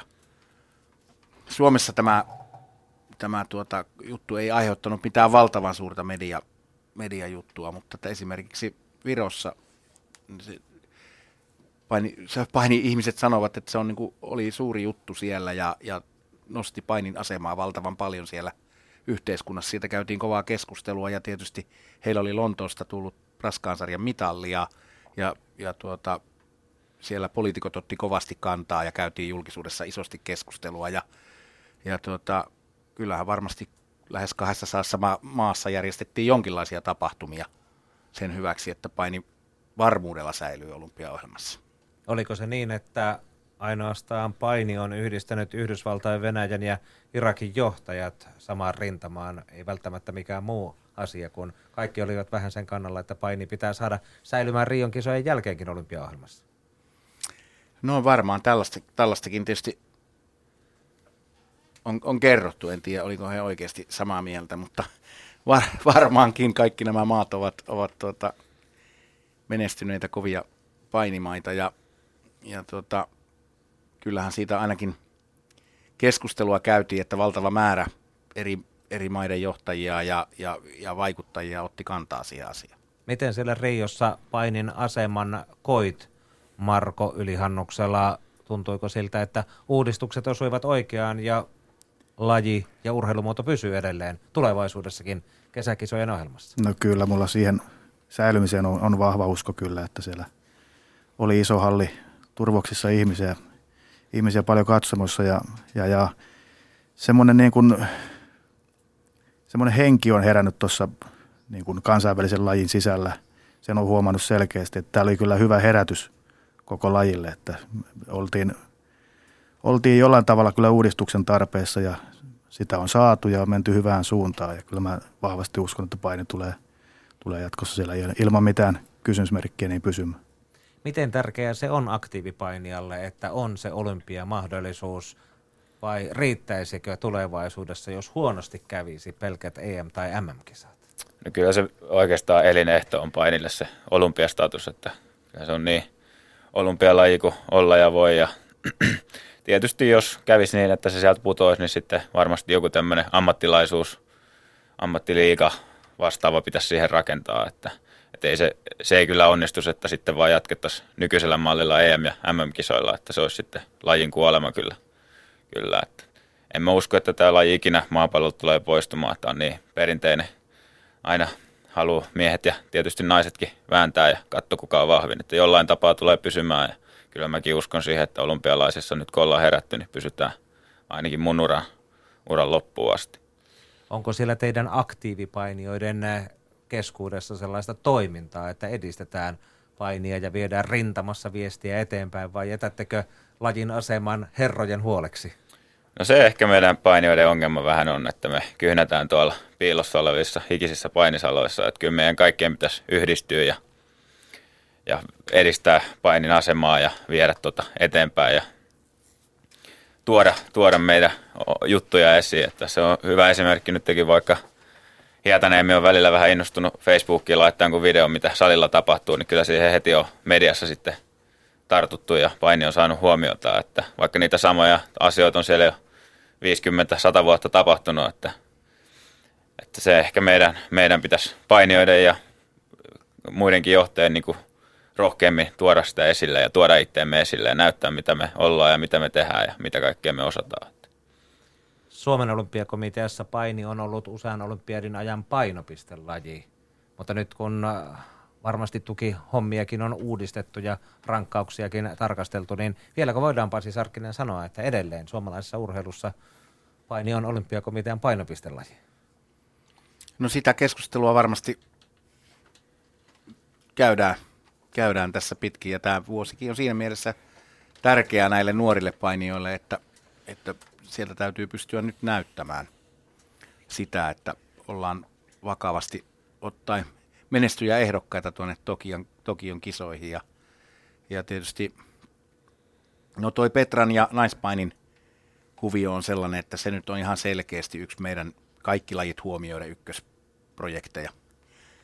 Mutta sitten tässä Grekon kuviossa ja sitten miesten vapaa-painin puolella, niin, niin se, se tilanne on vähän erilainen. Tässä Grekon puolella nyt on sillä tavalla, että siinä on todella tämä vahva nuori nuori joukko ja sitten muutama kokeneempi urheilija ja, ja tuota, ollaan tuettu sellaista kehitystä, että tämä porukka päivittäisharjoittelun laatua kohotetaan sillä, että tämä porukka on mahdollisimman paljon yhdessä. Kaikki suomalaiset potentiaaliset urheilijat on mahdollisimman paljon yhdessä leirillä, joko Ilmajoilla tai sitten, sitten välillä vaihteeksi täällä pääkaupunkiseudulla, plus sitten riittävän paljon kansainvälisiä leirejä ja kilpailuja. Ja sitä tietysti huippuruluyksikkö tukee ja, ja pääosin tietysti painiliitto vastaa niistä, niistä kustannuksista, mitä, mitä siitä syntyy. Ja, ja tuota, kyllä valmentajien kanssa on keskusteltu ja heillä on vahva usko siihen, että, että tällä systeemillä kansainvälistä menestystä tulee lähivuosina. Miten Marko Ylihannuksella, kun päivitettiin tuota valmennusorganisaatiota Rion kisojen jälkeen, sinä olit päävalmentaja Juha Lappalaisen Aisa parina Rioon saakka, mutta nyt on käännetty kuvio vähän toisinpäin, jos katsotaan näin penkkiurheilijan näkövinkkelistä. Miten päädyttiin tällaisiin ratkaisuihin? No, mä en ihan tarkkaan tunne tuota, tuota taustaa, miten, miten minä nyt istun sillä vastuuvalmentajan pallilla meillä istun, että se tuli vähän niin kuin, vähän yllättäen sillä tavalla, mutta toki mä tiedän sen sen työnkuvan, mitä se vaatii ja on, on useamman vuoden ollut tuossa Aisaparina mukana ensin Virtasen kanssa ja sitten Lappalaisen kanssa ja, ja ei se niin kuin, mikään sillä tavalla ei, ei yllätä, että tämä on tuttua toimintaa ja, ja, ja meillä on hyvät kontaktit tuonne maailmalle, niin homma jatkuu vahvasti eteenpäin. Miten Elias Painian näkövinkkelistä homma toimii Suomen maajoukkueessa valmentajien osalta tällä hetkellä?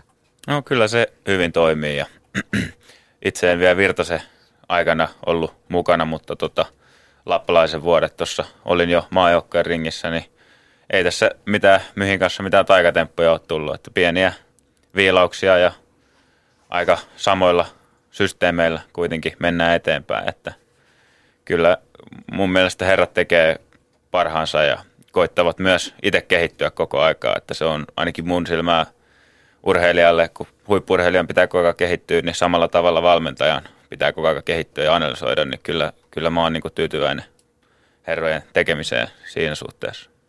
Otetaan paini-illassa yhteys myös Etelä-Pohjanmaalle ja siellä meillä on Ilmajoen kisailijoiden Toni Metsomäki puhelimena toisessa päässä. Hyvää iltaa Toni ja tervetuloa mukaan lähetykseen. Joo, hyvää iltaa ja kiitos, kiitos. Sinulla on treeni takana. Minkälaisia asioita tänä iltana harjoiteltiin? No ei se vielä täysin ole takana, että kyllä sinne vielä on, on jäljellä muutama matsi otetaan ja muuta, mutta siinä on lähinnä tänään ollut tekniikkaa ja tähän mennessä. Sinä olet jo voittanut aikuistenkin Suomen mestaruuden ja tähtää tuonne Tampereelle vieläkin alle 20-vuotiaiden tuleviin elokuisiin maailmanmestaruuskilpailuihin. Miten kova treenijakso on nyt itselläsi päällä? No kyllähän aina reenataan kovaa ja aina otetaan kaikki, kaikki tuota itsestä irti ja tässä on vielä muutama kuukausi Tampereelle aikaa tehdä sitä kovaa työtä ja siellä sitten antaa kaikki itsensä irti ja toivoa, että se riittää siihen mitalliin ja parhaassa tapauksessa kultaa. Olisiko Marko sinulla valmentajana ja päävalmentajana tähän väliin joku kysymys siitä, miten illan treeni on siellä sujunut? No mä tiedän, että se on sujunut varmasti tiukoissa merkeissä, että siellä on, siellä on osaavat valmentajat tälläkin tänäkin iltana tekemässä töitä nuorten kanssa, että kyllä siellä varmasti lujaa on menty. Löytyykö sinulle, Toni Maat, äh, Metsomäki, riittävästi vastusta sieltä omaan sarjaasi esimerkiksi tällaisena arkiiltana? Kyllä siinä on. Kyllä tälläkin, t- nyt tänäänkin on reeneissä muutama, muutama sellainen tosi hyvä oman kokoinen ja vähän suurempaakin on, niin kyllä mä saan omasta mielestäni ihan hyvin täällä omalla treenisalillakin treeniä ja sitten on noita maajoukkojen leiriä, niin tulee aina vähän enemmän valinnan varaa. Jäikö nyt harjoituksesta jotain mieleen sellaista, mitä haluaisit mm, myhiltä kysyä tai antaa tietoa kuluneesta? Eipä mitään. Ihan normimeininkiä on mitä aina joka ilta. Mutta kun sinä olet paininut sekä aikuisissa että nuorissa ja 20-vuotiaiden MM-kisat pidetään elokuussa Tampereella siellä messukeskuksessa, niin miten kovat kisat on tulossa oikein? Kyllä ne on kovat kisat, että tuota, siellä on ainakin omassa sarjassa on viime vuosina ollut kärkipää ihan sellaisia, jotka pärjää miestenkin tasolla maailmalla, että kyllä siellä pitää olla, olla kovassa kunnossa, että siellä pärjää. Miten koville joudut, kun kuitenkin edustuspaikasta kotimaassakin taistellaan ja moni muukin haluaisi mukaan? No kyllä, tietysti kilpailu on aina, muitakin haluaa siihen samaan kisaan ja, ja, ja se on hyvä, että on sitä kilpailua, että, että se taso on kova myös omassa maassa ja sitten se näkee kesän, kesän mittaan, että – että valitaanko sinne mua ja jos valitaan, niin sitten siellä annetaan kaikki irti siellä Tampereella. Miten Elias Kuosmanen sinä kannustaisit Toni Metsomäkeä matkalla kohti kotikisoja, elokuuta ja Tamperetta? No ei mitään, kaikki likoa ja järkevää tekemistä sitä varmasti Toni tekeekin, että yhdessä ollaan paljon myös treenattu, niin hyvin, hyvin Toni treenaa ja kyllä, kyllä hän tietää mitä tekee ja valmentajat tietää, mitä tekee. Mä uskon kyllä, että pitkälle, pitkälle päästään ja Tampereella räjähtää. Miltä kuulostaa? Ihan asiaa Elias puhuu, että Tampereella räjähtää. Miten Pasi Sarkkinen, päävalmentaja kokemustakin kun on ja nytkin olet siellä olympiakomiteassa kamppailulajien lajiryhmä vastaavana, niin minkälaisia toiveita 20-vuotiaisiin ja esimerkiksi Toni Metsomäkeen on asetettu matkalla kohti kotikisoja? No kyllä, Metsomäki on osoittanut aikaisemmissa nuorten kisoissa ja sitten täällä kansainvälisissä turnauksissakin jo, että hänessä on paljon potentiaalia ja niskalenkki napsahtaa joskus hyvin. En tiedä, onko tutuista kavereista tänä iltana lähtenyt, mutta, mutta tuota, löytyy myöskin sellaisia aseita, millä noita kovia matseja voidaan voittaa. Ja, mutta kaiken kaikkiaan tuo 20 taso maailmalla on kyllä raju, raju että siellä todella niin kuin sanottiin äsken, niin siellä on jo sellaisia kärkipäässä urheilijoita, jotka aikuisissakin menestyvät. Ja, ja tuo Tampereen kilpailu, siis 20 vuotta sitten on edellisen kerran Suomessa ollut tämä ikäluokan maailmanmestaruuskilpailut 97 Turussa. Greco ja vapaapaini oli silloin Helsingissä, niin, niin tuota, siitä jäi kyllä itselle hampaan, kun on silloin valmentajana. Ei, ei, tuota, ei saatu sieltä mitallia, mutta tällä hetkellä uskon, että Suomella on niin raju porukka, että siellä on useampikin painija, joka pystyy mitallista taistelemaan. Onko tällä tavalla, että on oikein raju porukka? Mitäs Toni tuumaat? Kyllä meillä on muutamaan sarjaan on, on sellaisia kavereita varmasti, jotka on ihan taistelee mestaruudestakin, että, että tuota, kyllä mä uskon, että korjataan se 20 vuoden takainen tapahtuma, että nyt tulee mitalleita sitten Tampereelta elokuussa. Marko Ylihannoksella, sinäkin olet paininut kotiyleisön edessä. Onko se, onko se etu vai tuleeko siitä paineita? No se on tietysti taas urheilijasta itsestään kiinni, että sen voi kääntää voimavaraksi ja, ja, ja pahimmassa tapauksessa se kääntyy sitten itseään vastaan, mutta kyllä nyt niin kuin oma, omia muistoja miettii, niin se pääsääntöisesti niin kuin onnistui, onnistui kotiyleisön edessä, että aina meni vähän paremmin, mutta no, niin, niin. sen verran tuohon junioreiden maailmanmestaruuden tasoon, niin meillä ei Suomessa ole yhtäkään 20 maailmanmestaria vielä tähän päivään saakka.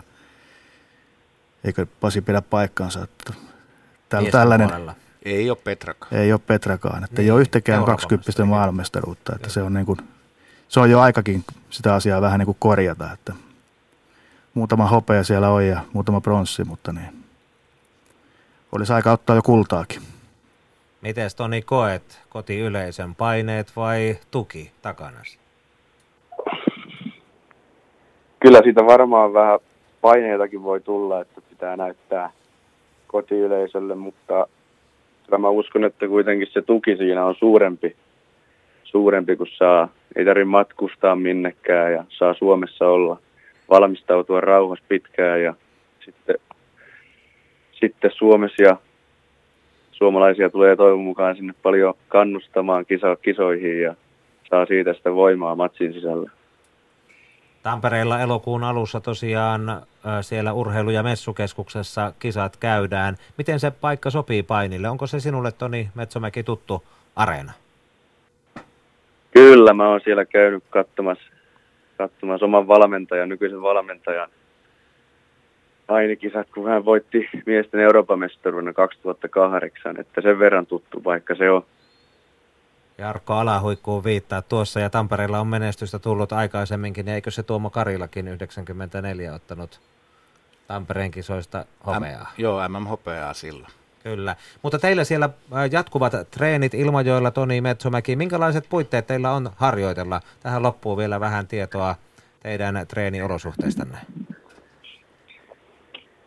Täällä on ihan, ihan mahtavat puitteet, että me saadaan painia tuossa ja meillä on on kuntosali tässä rakennuksessa ja saadaan käyttää juoksusuoraa ja uimahallia. Ja omasta mielestä on sellaiset, mitä, mitä, mitä ammattiurheilija tarvitseekin tässä tilanteessa.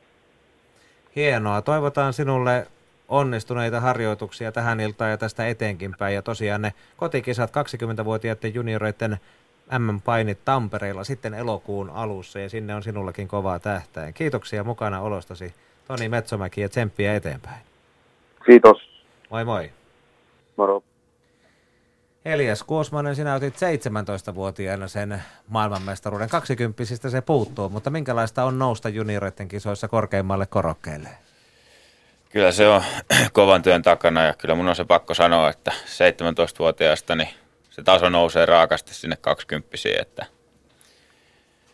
20 niin kuin Metsämäki tuossa totesi, niin on jo ammattiurheilijoita, että siellä monissa maissa niin oikeasti ne nuoret on jo ammattiurheilijoita, ne ei käy kouluja eikä mitään ja ne tähtää, tähtää niihin MM-kilpailuihin ihan todella, että ja tosiaan niin kuin, kyllä ne parhaat, ketkä noissa 20 pärjää, niin pärjää siellä miestenkin kisoissa jo. Eivät vielä varmaan mestaruuksia voita, mutta mitalleja saattaa ottaa. Että sillä sä oot jo kovalla tasolla, jos siellä kultaa otat.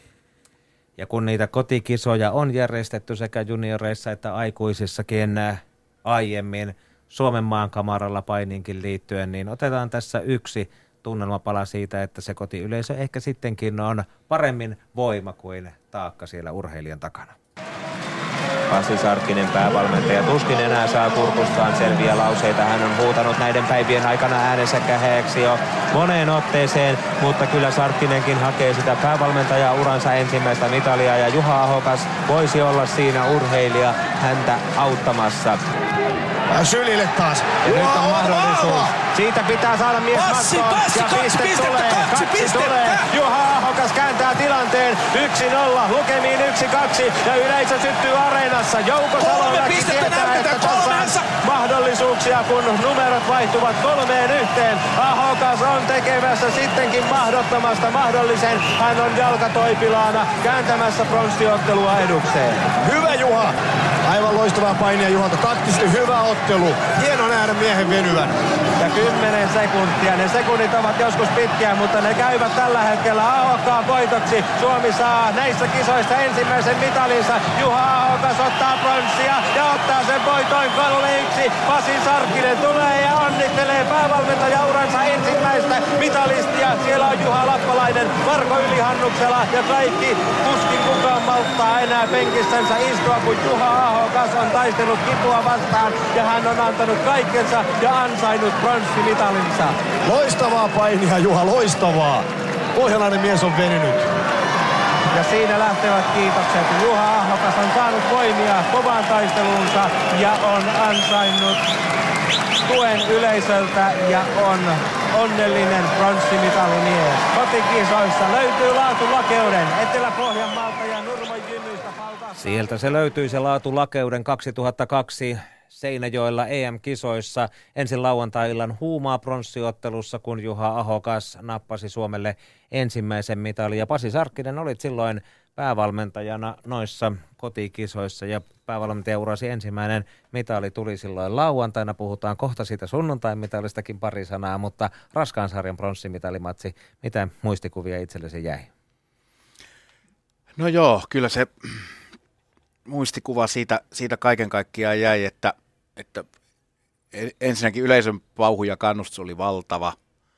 valtava. Siellä oli tupa todella täynnä ja, ja tuota, meteliä riitti ja, ja tuntui, että kun matolta, tai matolle tultiin sieltä meidän pukuhuoneesta, niin, niin tuli niin kuin semmoiseen tietynlaiseen niin kuin putkeen, josta ei niin kuin nähnyt paljon ulkopuolelle mitään ja se oli vielä voimakkaampi tunne kuin yleensä missään tuolla muualla, muualla arvokisoissa. Mutta sitten tuosta ottelusta jäi, se oli Israelin Evchejcik vastassa ja jäi mieleen se, että, että yhden kerran Juha pääsi jo hyvin käsiä alle kiinni, mutta israelilainen sai, sai sen niin kuin vähän onnekkaastikin purettua sen tilanteen ja muistan mä sanoin tauolla Juhalle, että sä saat sen toisen tilanteen ja se sä pystyt siitä tekemään ne voittopisteet. Ja, ja Juha kyllä taktisesti aivan, aivan erittäin loistavalla painilla sitten paini itselleen sen tilanteen ja, ja, ja pakotti vastustajan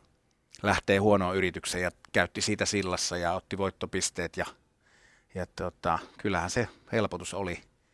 Paineet oli valmentajallakin ja voitte tuossa nyt noin pojat valmistautuu ja tytöt tuohon Tampereen kisaan, niin sysätkää vaan valmentajille ne paineet.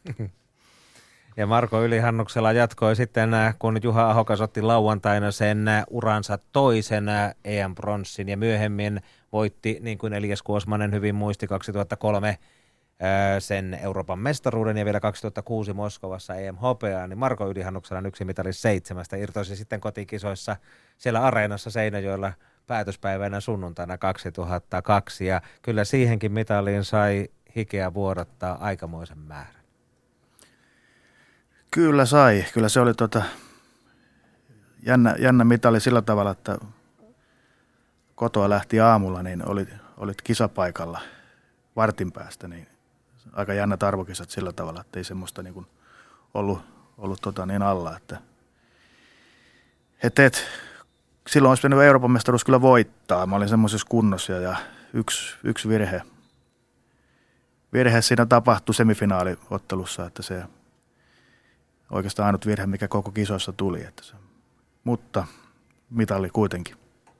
Elias Kuosmanen seuraa silmä kovana tuolta kansainvälisen painiliiton nettisivujen kautta parhaillaan Unkarissa painittavaa alle 23-vuotiaiden EM-pronssiottelua 74-kiloisten vapaa-painissa.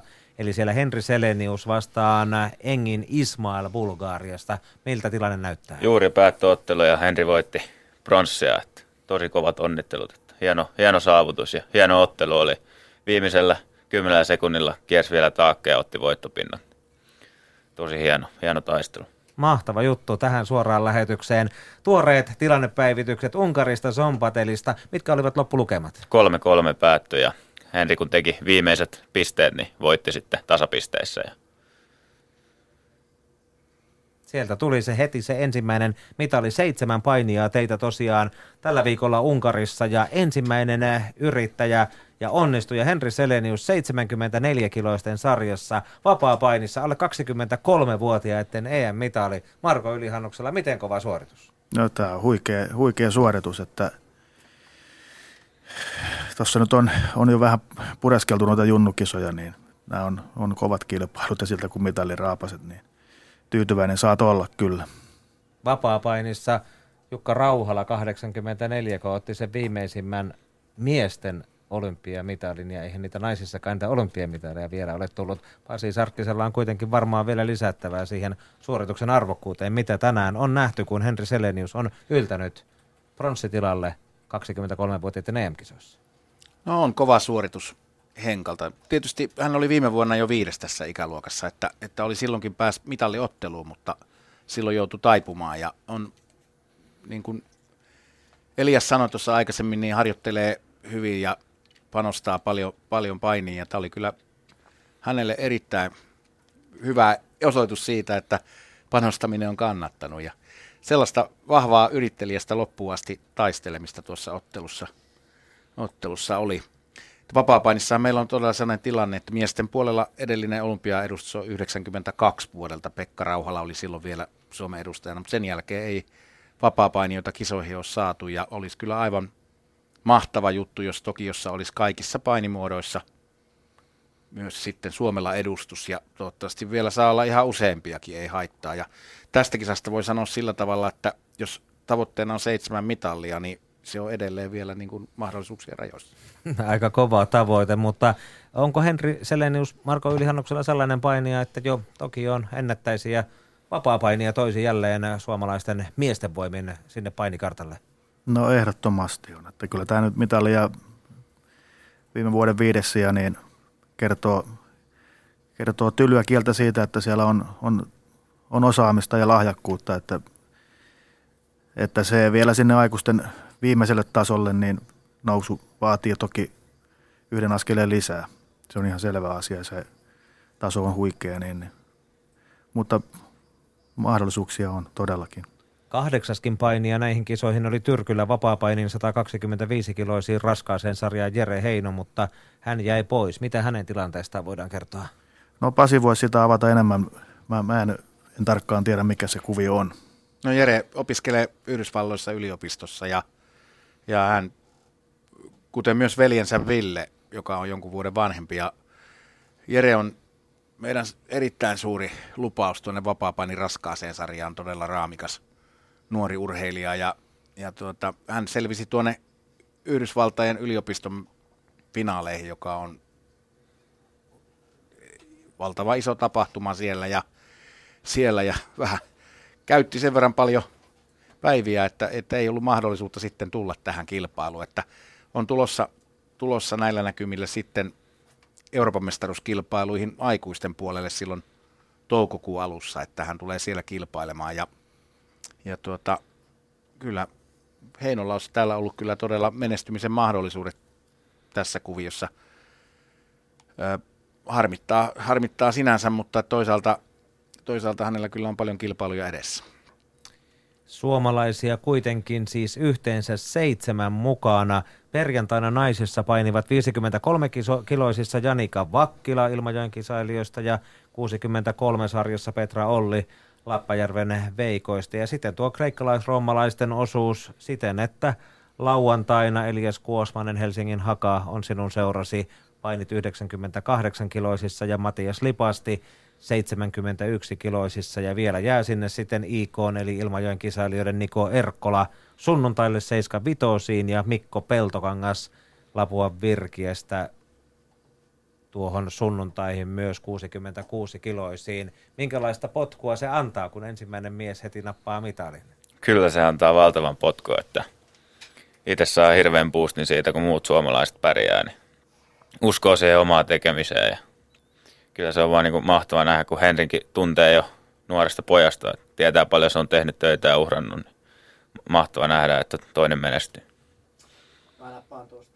Nappaan tuosta naispainista kiinni. Valdemart kysyy Shoutboxista, että jos kerta tyttöpainia tuetaan, niin miksi ei tähän kiinnitä huomiota? Kysypääs, miksi KLL-kisoissa sarjoja niin vähän tytöillä, jopa kahdeksan kilon hyppyjä seuraavaan sarjan. Sehän kannustaa tyttöjä vetämään painoja ja se ei ole hyvä asia lasten liikunnassa. No ei varmasti ole hyvä asia painojen pudottaminen ja, ja siinä on sellainen haaste käsittääkseni ollut, että, että tyttöjä ei määrällisesti ole ollut kovin paljon ja tietysti koululiikuntaliiton kisoissakin on haluttu tietty, tietty taso säilyttää, säilyttää, mutta kyllä siinä välillä tulee niin kuin liian suureksi ne sarjaerot. Toki siellä nuorissa niin ei ihan niin tarkkaa ole se, etteikö muutaman kilon kevyempikin voisi menestyä, että kun on riittävän tekninen, taitava, nopea, nopea ja vahva, niin kyllä varmasti voi pärjätä, että, että ei, en missään tapauksessa suosittele pudottamaan painoa siellä, siellä tuota, lasten kilpailuissa. Minkälainen tällä hetkellä on muuten nuorten, onko teillä jonkinlainen nuorten strategia ja erikseen onko tytöille jotain erilaista strategiaa houkutella tyttöjä mukaan painin pariin? No tietysti tämä ei kuulu mulla varsinaisesti tähän työalaan, mutta olen sitä seuraillut, seuraillut jonkun verran tuossa, tuossa, että pyörii tällainen tyttöpainileiritys, valtakunnallinen tyttöpainileiritys. Ympäri Suomea on leirejä, joilla on erittäin matala kynnys tulla mukaan ja sehän on monta kertaa seuroissa ongelma, että, että siellä ei välttämättä ole niitä tyttöharrastajia niin paljon, että niitä ei, ei tuota, sopivia harjoituskavereita sieltä omalta salilta välttämättä kovin montaa löydy. Ja se on kuitenkin se tärkeä asia sen kehittymisen kannalta, että on sopivia harjoitusvastustajia ja sitten osaavaa valmennusta. Ja näillä tyttöpainileireillä on yritetty tätä ratkaisua tuoda mahdollisimman lähelle näitä urheilijoita. Ja kun kerran pääsee leirille siinä ihan lähellä kotia, niin sitten on valmis lähteä seuraavalla kerralla vähän kauemmaksi. Tänään paini-ilta meillä ja vielä aikaa on vajaat 25 minuuttia ja edelleen hehkutamme sitä, että Henri Selenius on voittanut pronssia alle 23-vuotiaiden EM-kisoissa vapaa-painissa 74-kiloisten sarjassa. 3-3 päättyi, mutta Sel- Seleniuksen voitto on kuitenkin tuo pronssiottelu Engin Ismailia bulgaarialaista vastaan. Keräilyssä Selenius selätti Nuri Temurin – turkkilaisen ajassa 2.51, mutta hävisi tuossa ensimmäisessä ottelussaan Georgiaan Kentachelle 7.13, mutta hieno komea pronssi ja ehkä lisää on tulossa, kun Elias Kuosmanen Petra Olli ja kumppanit ovat matkalla Sombateliin, jossa kisat päättyvät vasta sunnuntaina. Palataan vielä noihin Petran mietteisiin vähän liittyen painiin ja toisaalta myöskin muuhun elämään. Petra on paininut vain yhden kerran Rion kisojen jälkeen ja nyt on edessä se toinen turnaus. Tuossa helmikuussa tosiaan oli tuo Ruotsin äh, leirin yhteydessä tämä Klippan Lady Open. Sinä olet sen aiemmin painoluokissa 58, 59 ja 60 voittanut neljä kertaa ja nyt 63-kiloisissa tuli finaalitappio Valeria Lasinskajalle venäläiselle 2014 MM-pronssimitalistille. Minkälaisen signaalin tuo turnaus antoi nyt kun edessä on kuitenkin tällä viikolla ja perjantaina tuo Zompateli ja 23-vuotiaiden EM-kisa? Joo, se oli turnaus ensimmäinen Rion jälkeen viisi kiloa ylemmässä sarjassa ja ensimmäisenä tulo hallitseva olympia hopeamitalisti 6 kolmasista vastaan, ettei siihen ihan helppoon rakoon laitettu, laitettu naista painimaan, mutta siitä tuli ekasta ottelusta tuli hyvä voitto, sitten oli vähän kaksi sellaista pyörimisottelua ja viimeinen finaali ekan jakson jälkeen 5-0 johto kääntyy 7-5 pistetappioksi viimeisellä parilla sekunnilla, niin ei kaikkea, kaikkea ei voi sa- saada, että viides voitto Klippanilta jäi saavuttamatta, mutta antoi hyvän signaalin siitä, että oikeita asioita on tehty ja pystyy myös tuossa vähän hieman ylemmässä sarjassakin painia ja haastaa noita ihan maailman kärkiakkoja. Ja oikealla raiteella ollaan, kun vaan jaksetaan tehdä hommia ja koko ajan kuitenkin pitää sitä omaakin painia kehittää, ettei ei saa jäädä liian passiiviseksi. Vieläkö Petra Olli kotimainen iskelmämusiikki innoittaa? Kyllähän se aina on lähellä, lähellä sydäntä, ja, mutta kun ei vaan taho riittää kanssa aika, aika tuonne tanssilavoille, että suuntautuu nuo viikonloputkin pakko vähän välillä lepäillä, tai jos se ei ole ul- ulkomailla, niin mutta Taikakuu ja Juha Tapio ja kaikki nämä kuuluu. Kyllä se iskelmämusiikki jaksaa edelleen aina sytyttää. Haluaisin vielä kysyä sinulta sen, että kun Lappajärvi nousi naisten superpesiksi ja Jarkko Nieminen siirtyi Tenniksestä ainakin tilapäisesti salibändiin, niin olisiko mahdollista, että sinut nähtäisiin jossain superpesisottelussa, kun olet kuitenkin vanha pesäpalloilija? Ahaa, pesäpalloilija. No öö, jätetäänkö se, jätetään se sitten salaisuudeksi. Mutta mä en tiedä, tuota keihästaustaahan mulla on, että en tiedä sitten, kun tuonne Paavanurme Gameseihin on näköjään tuloa niin maailmanluokan, maailmanluokan urheilijoita, että pitäisi mun tehdä joku vuosi sitten comeback tuonne keihästantereelle siellä. Saa nähdä. Olet 15-vuotiaiden Suomen mestari keihässä. Miten pitkälle luulet, että naisten keihäs lentäisi, jos lähtisit nyt koettamaan? Jaa, veikkaa, että käsi lentäisi pitemmälle, lähtisi käsi irti, että ei se kovin häppöisiä lukemia varmaan lentäisi, täytyy, täytyy myöntää. Tällä painikaudella tämän vuoden aikana tosiaan ne aikuisten EM-kisat toukokuussa ja elokuussa sitten MM-kisat ja niissä varmasti haastetta riittää, mutta tällä viikolla Petra Olli tuo 23-vuotiaiden EM-turnaus ja perjantai kova painipäivä – sinulle. Miten tiukille siellä luulet etukäteen, että joudut, kun taistellaan ihan kirkkaammasta mitalista? No arvokisa aina arvokisa, ei sitä koskaan tiedä, että mitä, mitä tapahtuu, mutta luottavaisin mielin lähetä, että oikeita asioita on tehty ja tuota paini on kulkenut ja pitäisi olla oma paketissa. Toivottavasti on, on hyvää päivää, kaikki loksahtaa kohdalle ja se oma, oma, oma juttu siihen löytyy ja kaikki toimii tiukoille sitä varmasti aina joutuu, mutta, mutta sitten se riippuu itsestä, että kuinka tiukille itsensä päästään. Pakko kovaa vääntää, jos meinaa illan finaaleissa painia. Ylepuheen urheiluiltaa. Se nähdään sitten perjantaina, miten Petra Ollille käy tuolla Sompatelissa, kun hän kamppailee 63-kiloisissa 23-vuotiaiden Euroopan mestaruudesta pari vuotta sitten saavutti jo siellä tässäkin ikäluokassa kultamitalin. Kertoi tuossa haastattelussaan, että ei ole vielä ihan ruuvia kiristetty yhtä tiukalle kuin mitä ennen Rion kisoja ja toisaalta nämä tämän ikäluokan mitalipainit ja kisat toimivat hyvänä harjoituksena kohti aikuisten Euroopan mestaruuskilpailuja Serbiassa Novi Sadissa – toukokuun alussa sitten painitaan, mutta näinkö se menee, että Marko ei ihan koko ajan voi olla sata lasissa, kun laji on raju ja treenit kuitenkin pyörivät kaksi kertaa päivässä? No ei tietenkään 365 päivää vuodessa ei voi olla ruuvi täysin kireällä, mutta kyllä niin kuin, mitä nuoremmasta urheilijasta on, on kyse, niin kyllä se ruuvi aika, aika pinkeellä saa olla, olla, että sitten tietysti kun kokemusta, menestystä tulee, niin, niin sitä urheilija itsekin osaa jo vähän analysoida sitä omaa tekemistä ja pikkusen oikealla hetkellä vähän hellittää, hellittää ja muuttaa sitä harjoitteluaan. Että harjoitella pitää ympäri vuoden, mutta niin, niin, niin sen sisällön ja tekemisen tasoa ja laatua tietysti pitää vähän, vähän välillä muuttaa. Osaako Pasi Petra levätä vai tarvitseeko häntä pidätellä, kun kuitenkin on nähty kuvia ja dokumentteja ja kaikkea mahdollista hänen kovasta treenauksestaan? No tota, tietysti varmasti jossain vaiheessa monellakin näillä lahjakkailla urheilijalla on enemmän intoa kuin järkeä.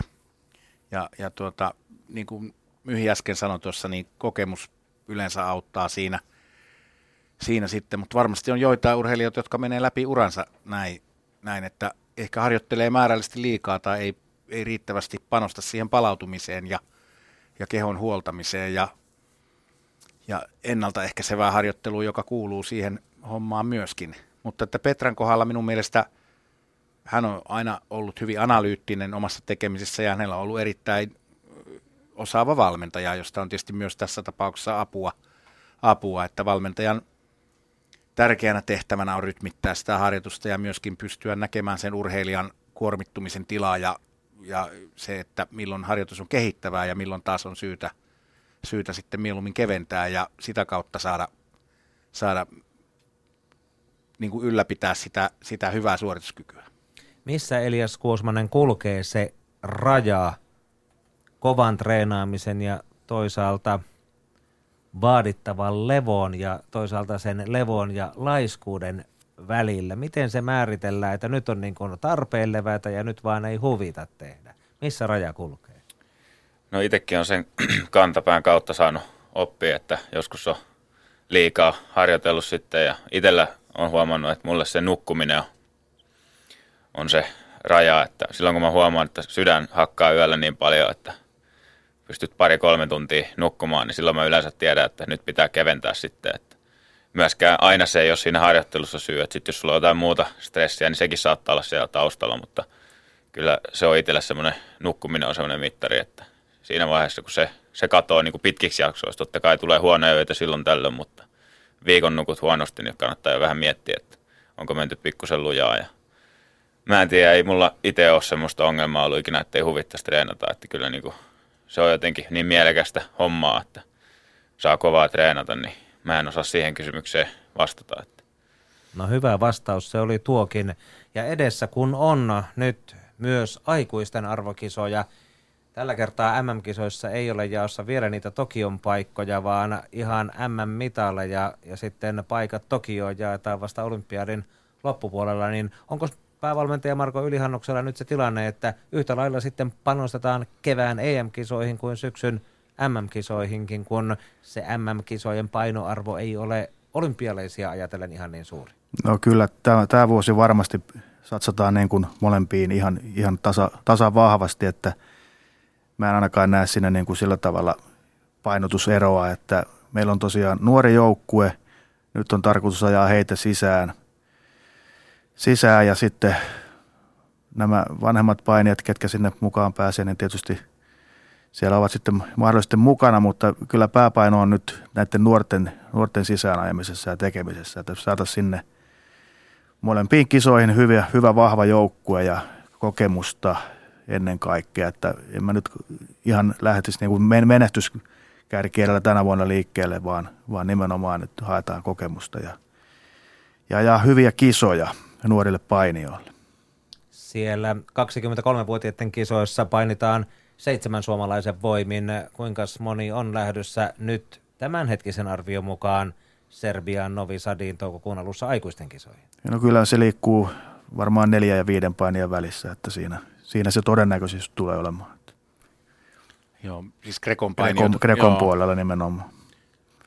Ja 2-3 naista ja varmasti ainakin kolme miesvapaapainia vielä sitten. Että kyllä sielläkin pitkin viikkoa suomalaisia tiiviisti on matolla menestystä jahtaamassa. Voidaanko odottaa mitaleja? Miehissä, reikkalaisroomalaisissa. No niin kuin mä sanoin, niin kyllä mä lähtisin kokemusta hakemaan nyt ensiksi, että mitali on, on huikea, jos se joku pystyy ottamaan, miksei pysty. Pysty tässäkin studiossa istuu yksi herra, joka sen pystyy ehkä ottamaan parhana päivänään. Ja se ei ole Pasi Sarkkinen. tuota niin, katsotaan nyt, miten, miten Serbian kisa menee. Se on ihan, ihan mielenkiintoinen ensimmäinen arvokisa, uusi olympiadi.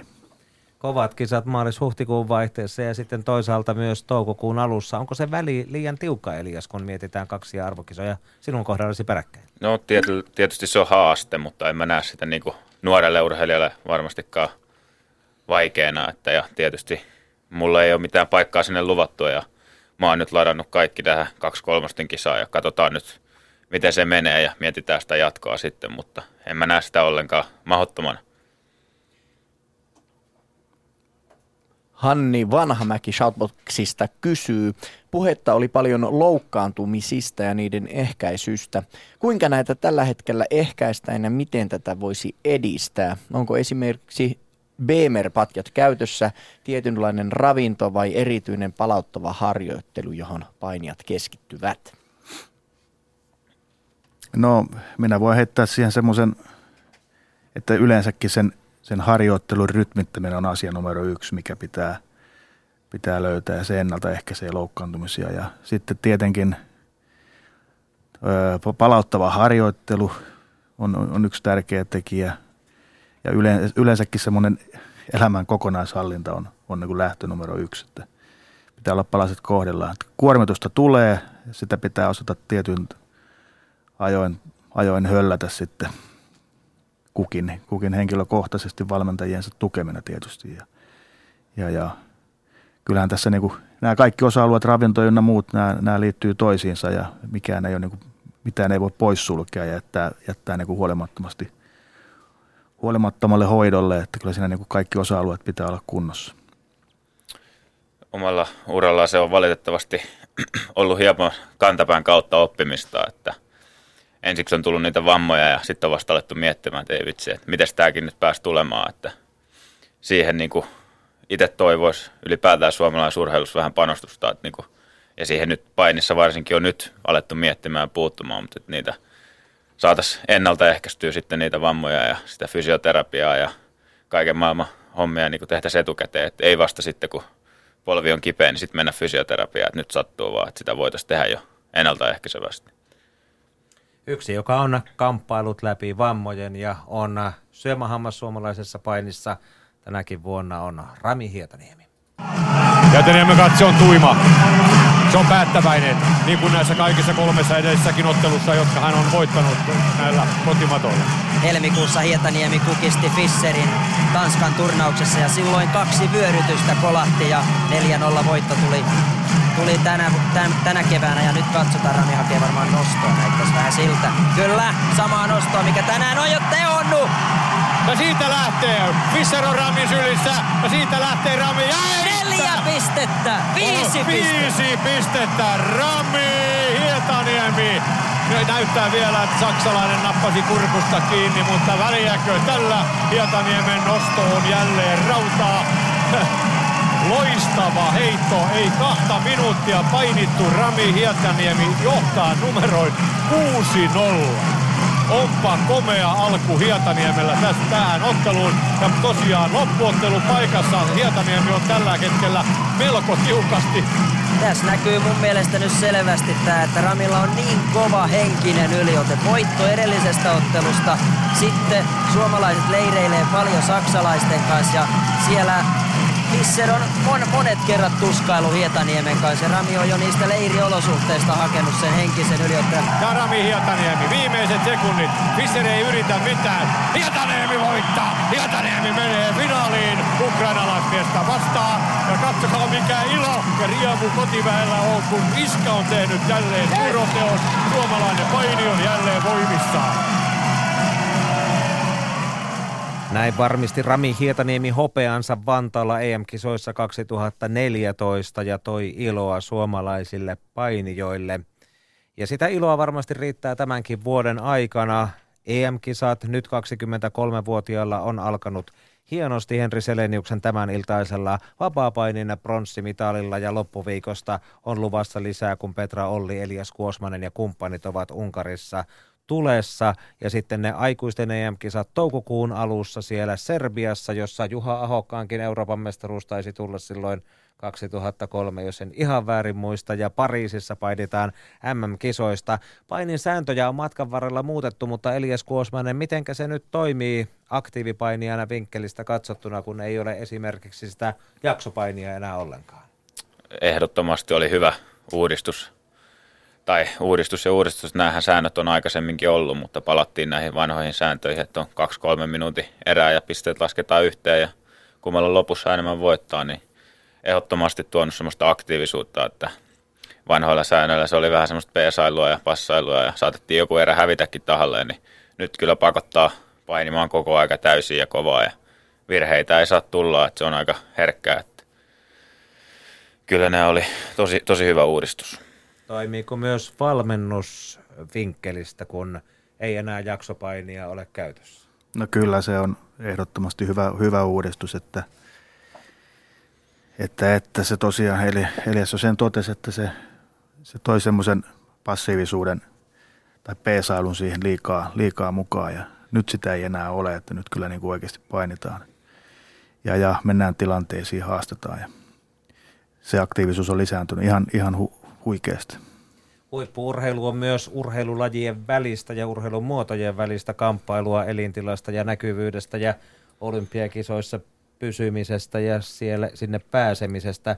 Painikin on varmasti koko ajan herkällä korvalla, mutta onko Pasi Sarkkinen sääntöihin tulossa vielä muutoksia? No joo, kyllä varmasti jotain tarkennuksia tulee.